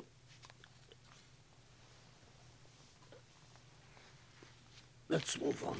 So, of course, um, 116 إن الله لا يغفر أن يشرك به ويغفر ما دون ذلك لمن يشاء ومن يشرك بالله فقد ضل ضلالا بعيدا إن يدعون من دونه إلا إناثا وإن يدعون إلا شيطانا مريدا. لعنة الله لعنه الله وقال لتأخذن من عبادك نصيبا مفروضا ولأضلنهم ولأمنينهم ولأمر ولأمر ولأمرنهم فليبتكن أذان الأنعام ولأمر ولأمرنهم أمرنهم. فليغيرن خلق الله. ومن يتخذ الشيطان وليا من دون الله فقد خسر خسرانا مبينا. When I have a hard time pronouncing things, this is the time when I, I, I, my hearing affects me the most. Uh, يعدوهم ويمنينهم وما يعدوهم الشيطان إلا غرورا. أولئك مأواهم جهنم ولا يجدون عنها محيصا. Okay, so continuing on, the, the ayah 116 is probably, again, a very famous ayah that you hear quoted a lot of times out of context. Um, but shirk in all its forms when Allah tells us that sins that you com- that one commits possibly out of um, weakness, out of omission.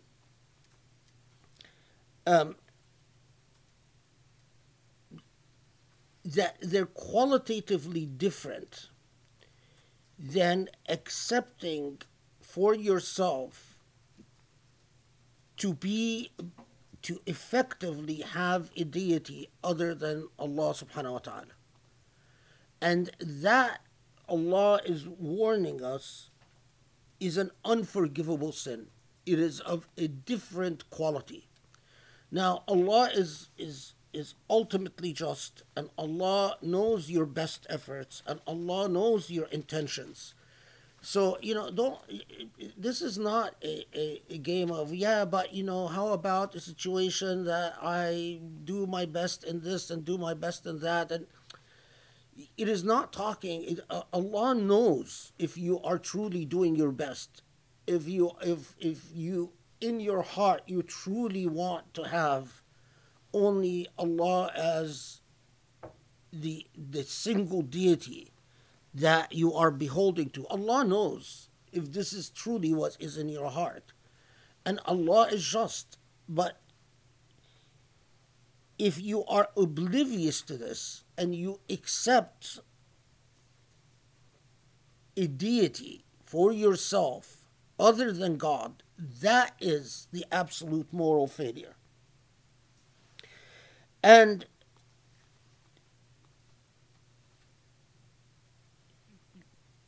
it addresses of course the, the shirk in terms of polytheists that that وما إن يدعون من دونه إلا إناثا those who are worshipping deities other than God meaning the idols which are often were feminine idols um, but worshipping anything other than God is in effect worshipping shaitan shaitan is sworn shaitan is sworn to have human beings worship anything other than God. Whether that anything is um, an idol with a whole host of mythology attached to it, or whether that effective deity is the dollar or money or gold or whether it's the ego. It, the, it's like Allah is the light. And as you veer away from the light, you are drifting towards darkness. All that darkness surrounding the light is shaitani. And the reminder that shaitan uh, has sworn لأتخذن من عبادك نصيبا مفروضا that Allah, the shaitan has sworn to um, how do how does Muhammad Asad translated? Some stumble over my words. One eighteen. Um, Shaitan has said, Verily of thy servants I shall most certainly take my due share. Okay, simple enough. And shall lead them astray and fill them with vain desires. And I shall command them, and they will cut off the ears of cattle, and I, and I shall command them, and they will corrupt God's creation. Okay. So that, that's Muhammad's Asad's translation. So that Allah will take is a, a due share. نصيبا مفروضا. It's as if Shaitan is saying, I, I, I know that there is going to be ish, always is, is, is, all of them submitting to you is an impossibility. Um, okay. and lead them astray ولأمنينهم ولأمر ولأمرنهم so ولأمنينهم I will give them vain hopes and desires that's okay so وليبتكن آذان الأنعام first let's posit this that um, polytheists among their practice was that they would commit a certain share of whatever cattle they trade to specific idols. And they mark the cattle that have been committed to the idols by cutting off or by marking the ears. Often they would clip a part of the ear or they would split the ear. Um,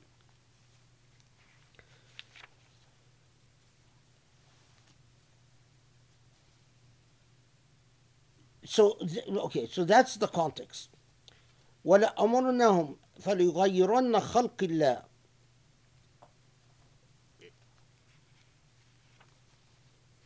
here the, the best thing uh, the, the way that uh, theologians would often put it is Allah created everything lifadila for a purpose and for a goodly purpose. Anything that Allah has created لفضيلة فأستعين به في رذيلة that then is used for إرذيلة something sinful and immoral فهو تغيير لخلق الله this is what I, I think this is what uh, Abu Hayyan says in his tafsir we understand the clipping or the cutting of the ears of cattle which is a, a, a classic polytheistic practice and a, a common by the way uh, practice in uh, among uh, idol worshippers in pre-Islamic times, very widespread practice. But the very idea of تغيير خلق الله, it is, you know, some people have understood it as a- any change in what Allah has created, which of course doesn't make a lot of sense because it, we process natural elements for medicinal purposes all the time we process m- natural elements in industry all the time. So تغيير خلق الله it doesn't get at the moral heart of the issue. And that's why I think, that's why I like, I believe it's Abu Hayyan who said it, that if you take something and you use it, you alter its purpose from a fadila to irazila, from a good moral purpose to an immoral purpose, then you have altered Allah's creation. And this then becomes all encompassing because even a, a, a knife, I can use a knife for something good and I can use a knife for something immoral.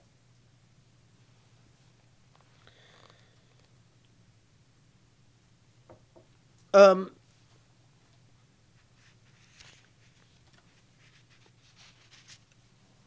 there's there are a couple of other things that probably should uh, should mention here too.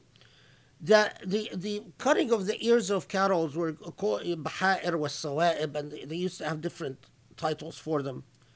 Um, but also, a lot of Muslim scholars commented on the practice of uh, al khasi or castration, and be, in this, they often cite these ayat in condemning the very wide practice of khusyan. and for me, it, it it's noteworthy because in pre-modern legal systems,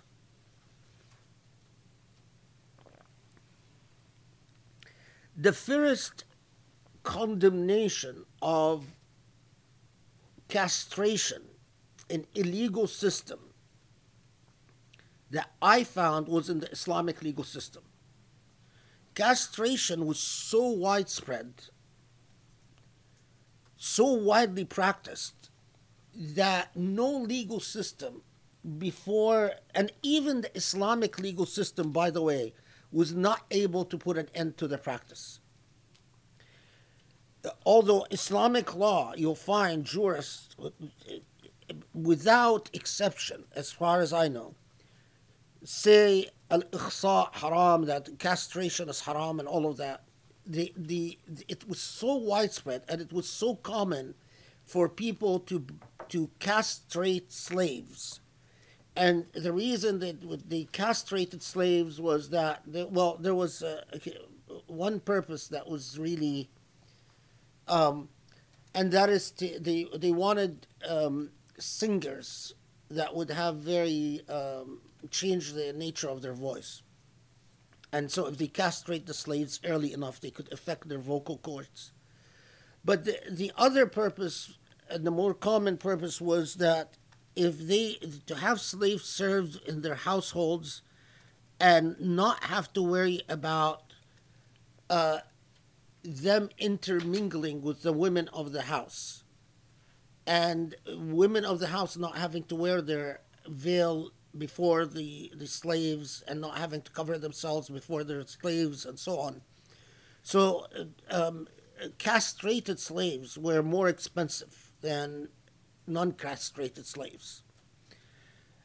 But even Islamic law wasn't able to put an end to the practice, although, of course, it's noteworthy that uh, the first legal system to prohibit castration was Islamic law.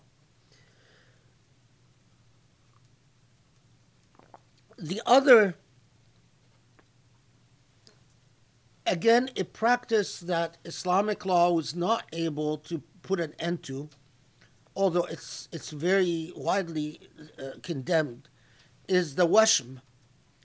And wasl shar is more complicated, but washm in particular, and that is where the the among a lot of um, societies throughout Africa, throughout Arabia, throughout Europe for most of its history um, was effectively like what we do in tat- with tattoos today.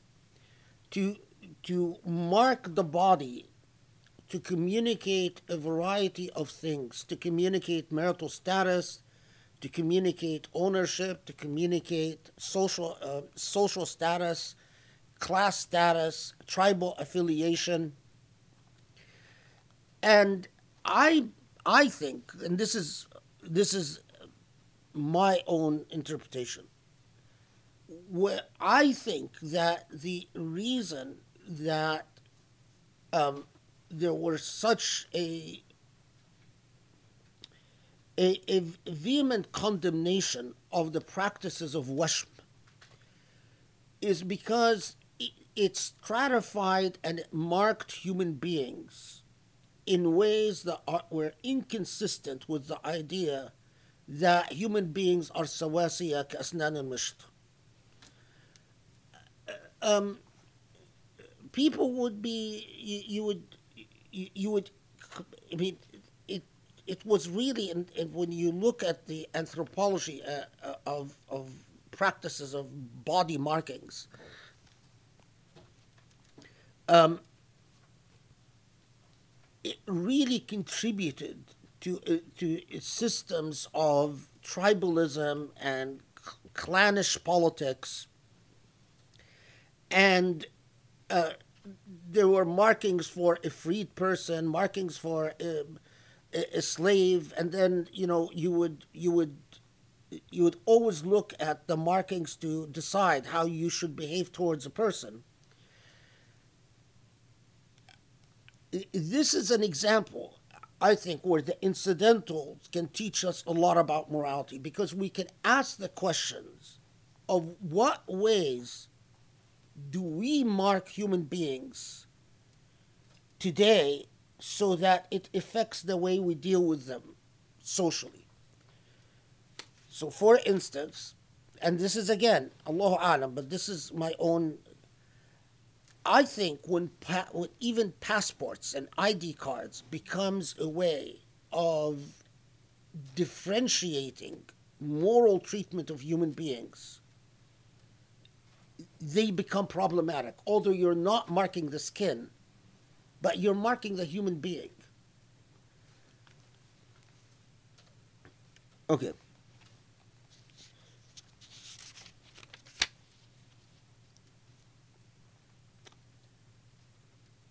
About um, 116, that Allah does not forgive shirk. Uh, there is a narrative.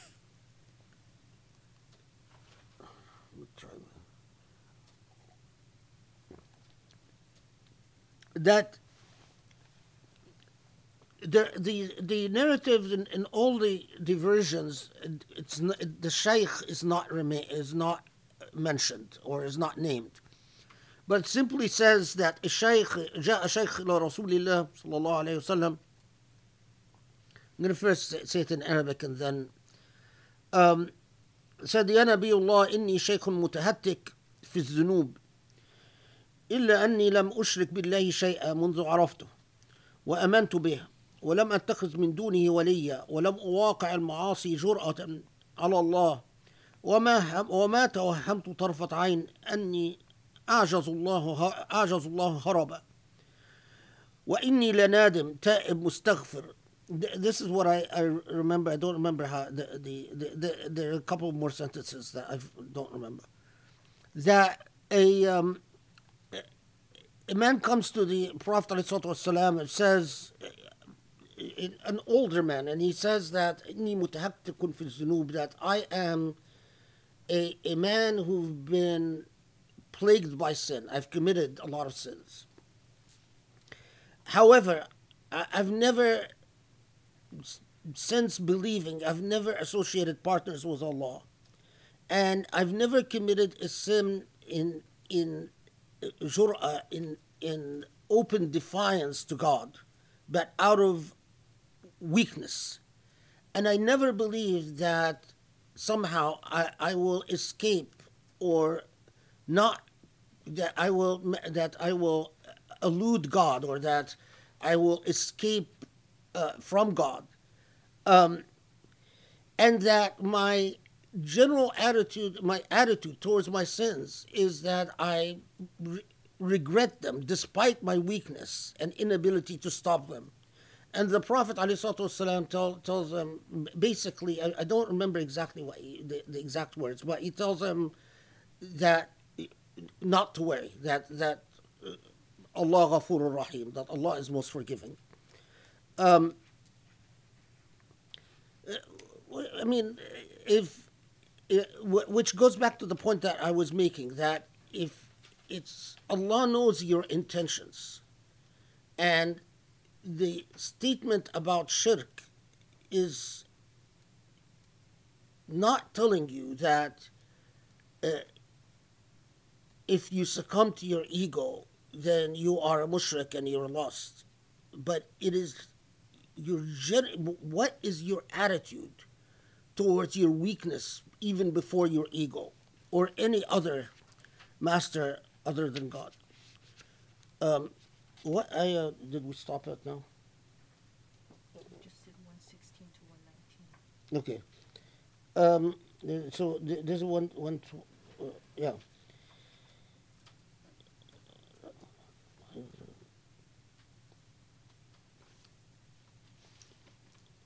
Next halaqah, inshallah, we will start with 123 because from 119 to 123 or 122, uh, there's um, there's nothing for me to say.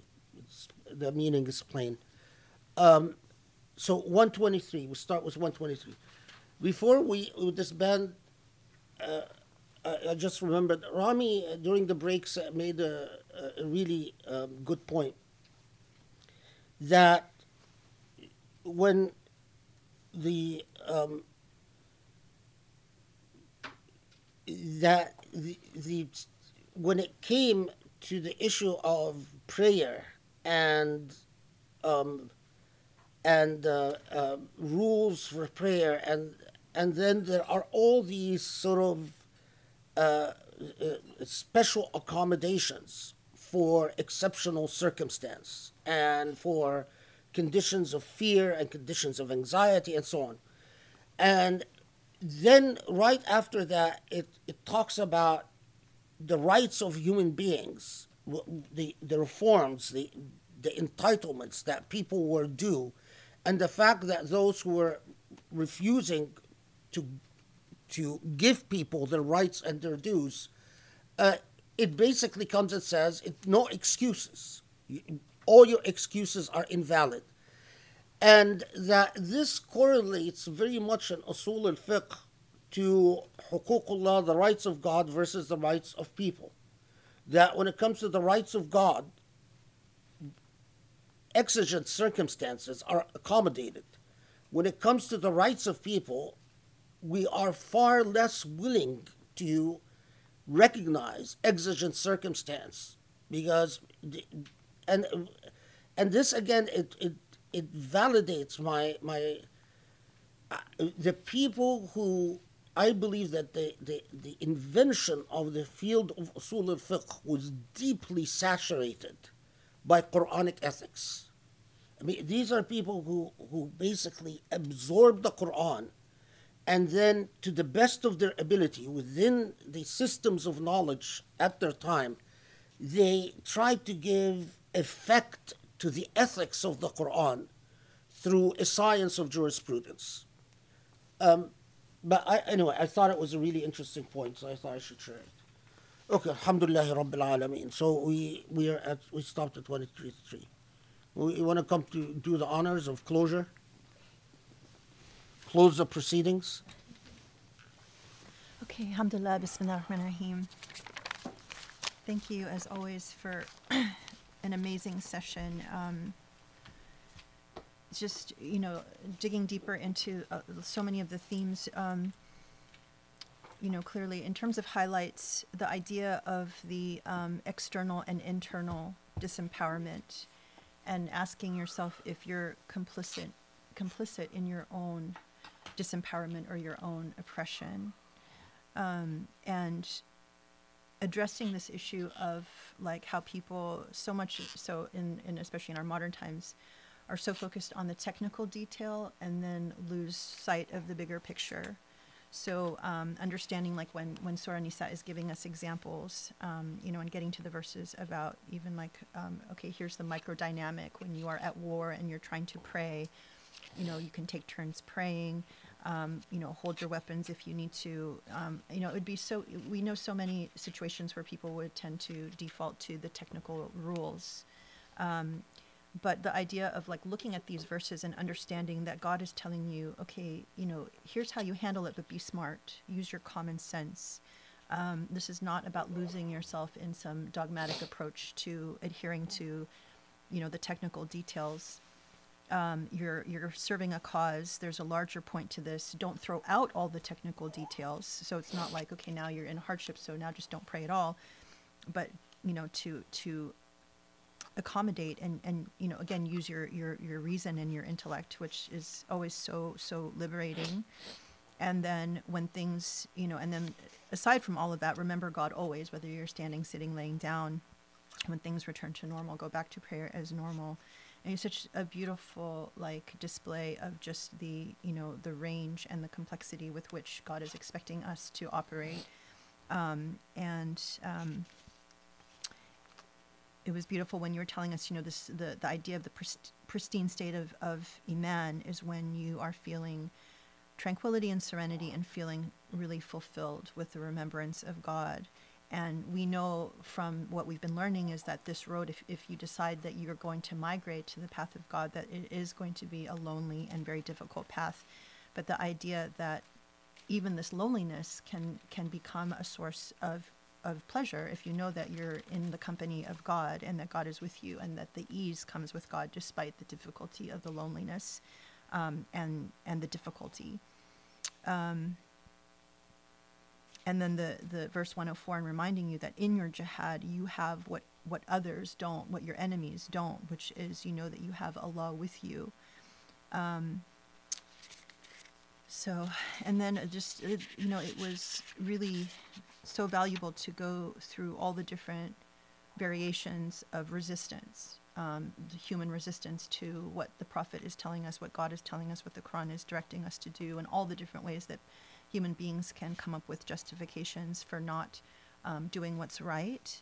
Um, and just you know like these are just examples that are so powerful we can think of people today that you know muslims who are muslims by label but not necessarily by action and all the different justifications for why they're not doing what what you know we all know is is the right thing even though it's more difficult.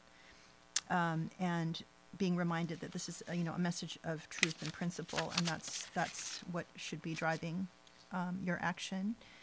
Um, verse 106 about always being um, in a state of forgiveness as a matter of, of pattern and practice. Um, being reminded to sort of rise above um, these you know all of these things that that probably that frustrated the the prophet about people not wanting to do what they should be doing. And then on the other side of things people being frustrated that that the prophet peace be upon him was not taking a more vigilant stand. And again uh, underscored the whole idea of that balance. You know we're not here to make enemies. We're here to follow the path of truth. And it's it's like that navigating that that middle part um, that ultimately Allah knows the truth of what people are doing and saying, you know, truth of their actions and their intentions, um, and then asking yourself, um, you know, how, who do you want to be allied with? You know, you're defending these people now that you know making excuses for you know maybe your relatives or all the reasons why they sh- you know should be okay that they're not doing what they're supposed to be doing, but when it comes down to it, you know. Uh, as you said, the prophet told us you will be with who you love. And you know what do you want your status to be in the hereafter? Are you going to be defending these people in the hereafter in the same way that you're defending these people right now? Um, and even you know like the the typical um, thing that people do of blaming others as an excuse for not doing what they should be doing what the com- that what the Quran commands. So ultimately you know the bigger pic- picture message is that you know these are all moral failures. When you are resisting what you should be doing you're being wishy-washy you're defending um, or appeasing what you know people are are trying to get out of doing. And that there should be no accommodation for political pragmatism or appeasement and that this is about holding steadfast to a moral program and a cause um, and and it's a cause of wisdom and revelation. Um, and very powerful the part where God is saying, you know, well, what what should we talk about? Like, don't you know, most of what this chatter behind behind the prophet's back is not good, but what should we be talking about? Well, you should check yourself. You should be um, talking about um, acting in charity, doing good, bringing people together, um, removing enmity enmity um, among people and then ultimately asking, you know, what are you attached to or wedded to or allied to? Is it God or your ego or something else? Um, it comes down to, um, you know, are you committed to struggle and sacrifice or are you about excuses and apologetics? Um, and the very scary idea that, you know, when you are even Muslim by label, but you're choosing a very different path than the path of the Prophet Muhammad, then Allah could leave you um, to that path or basically abandon you to yourself.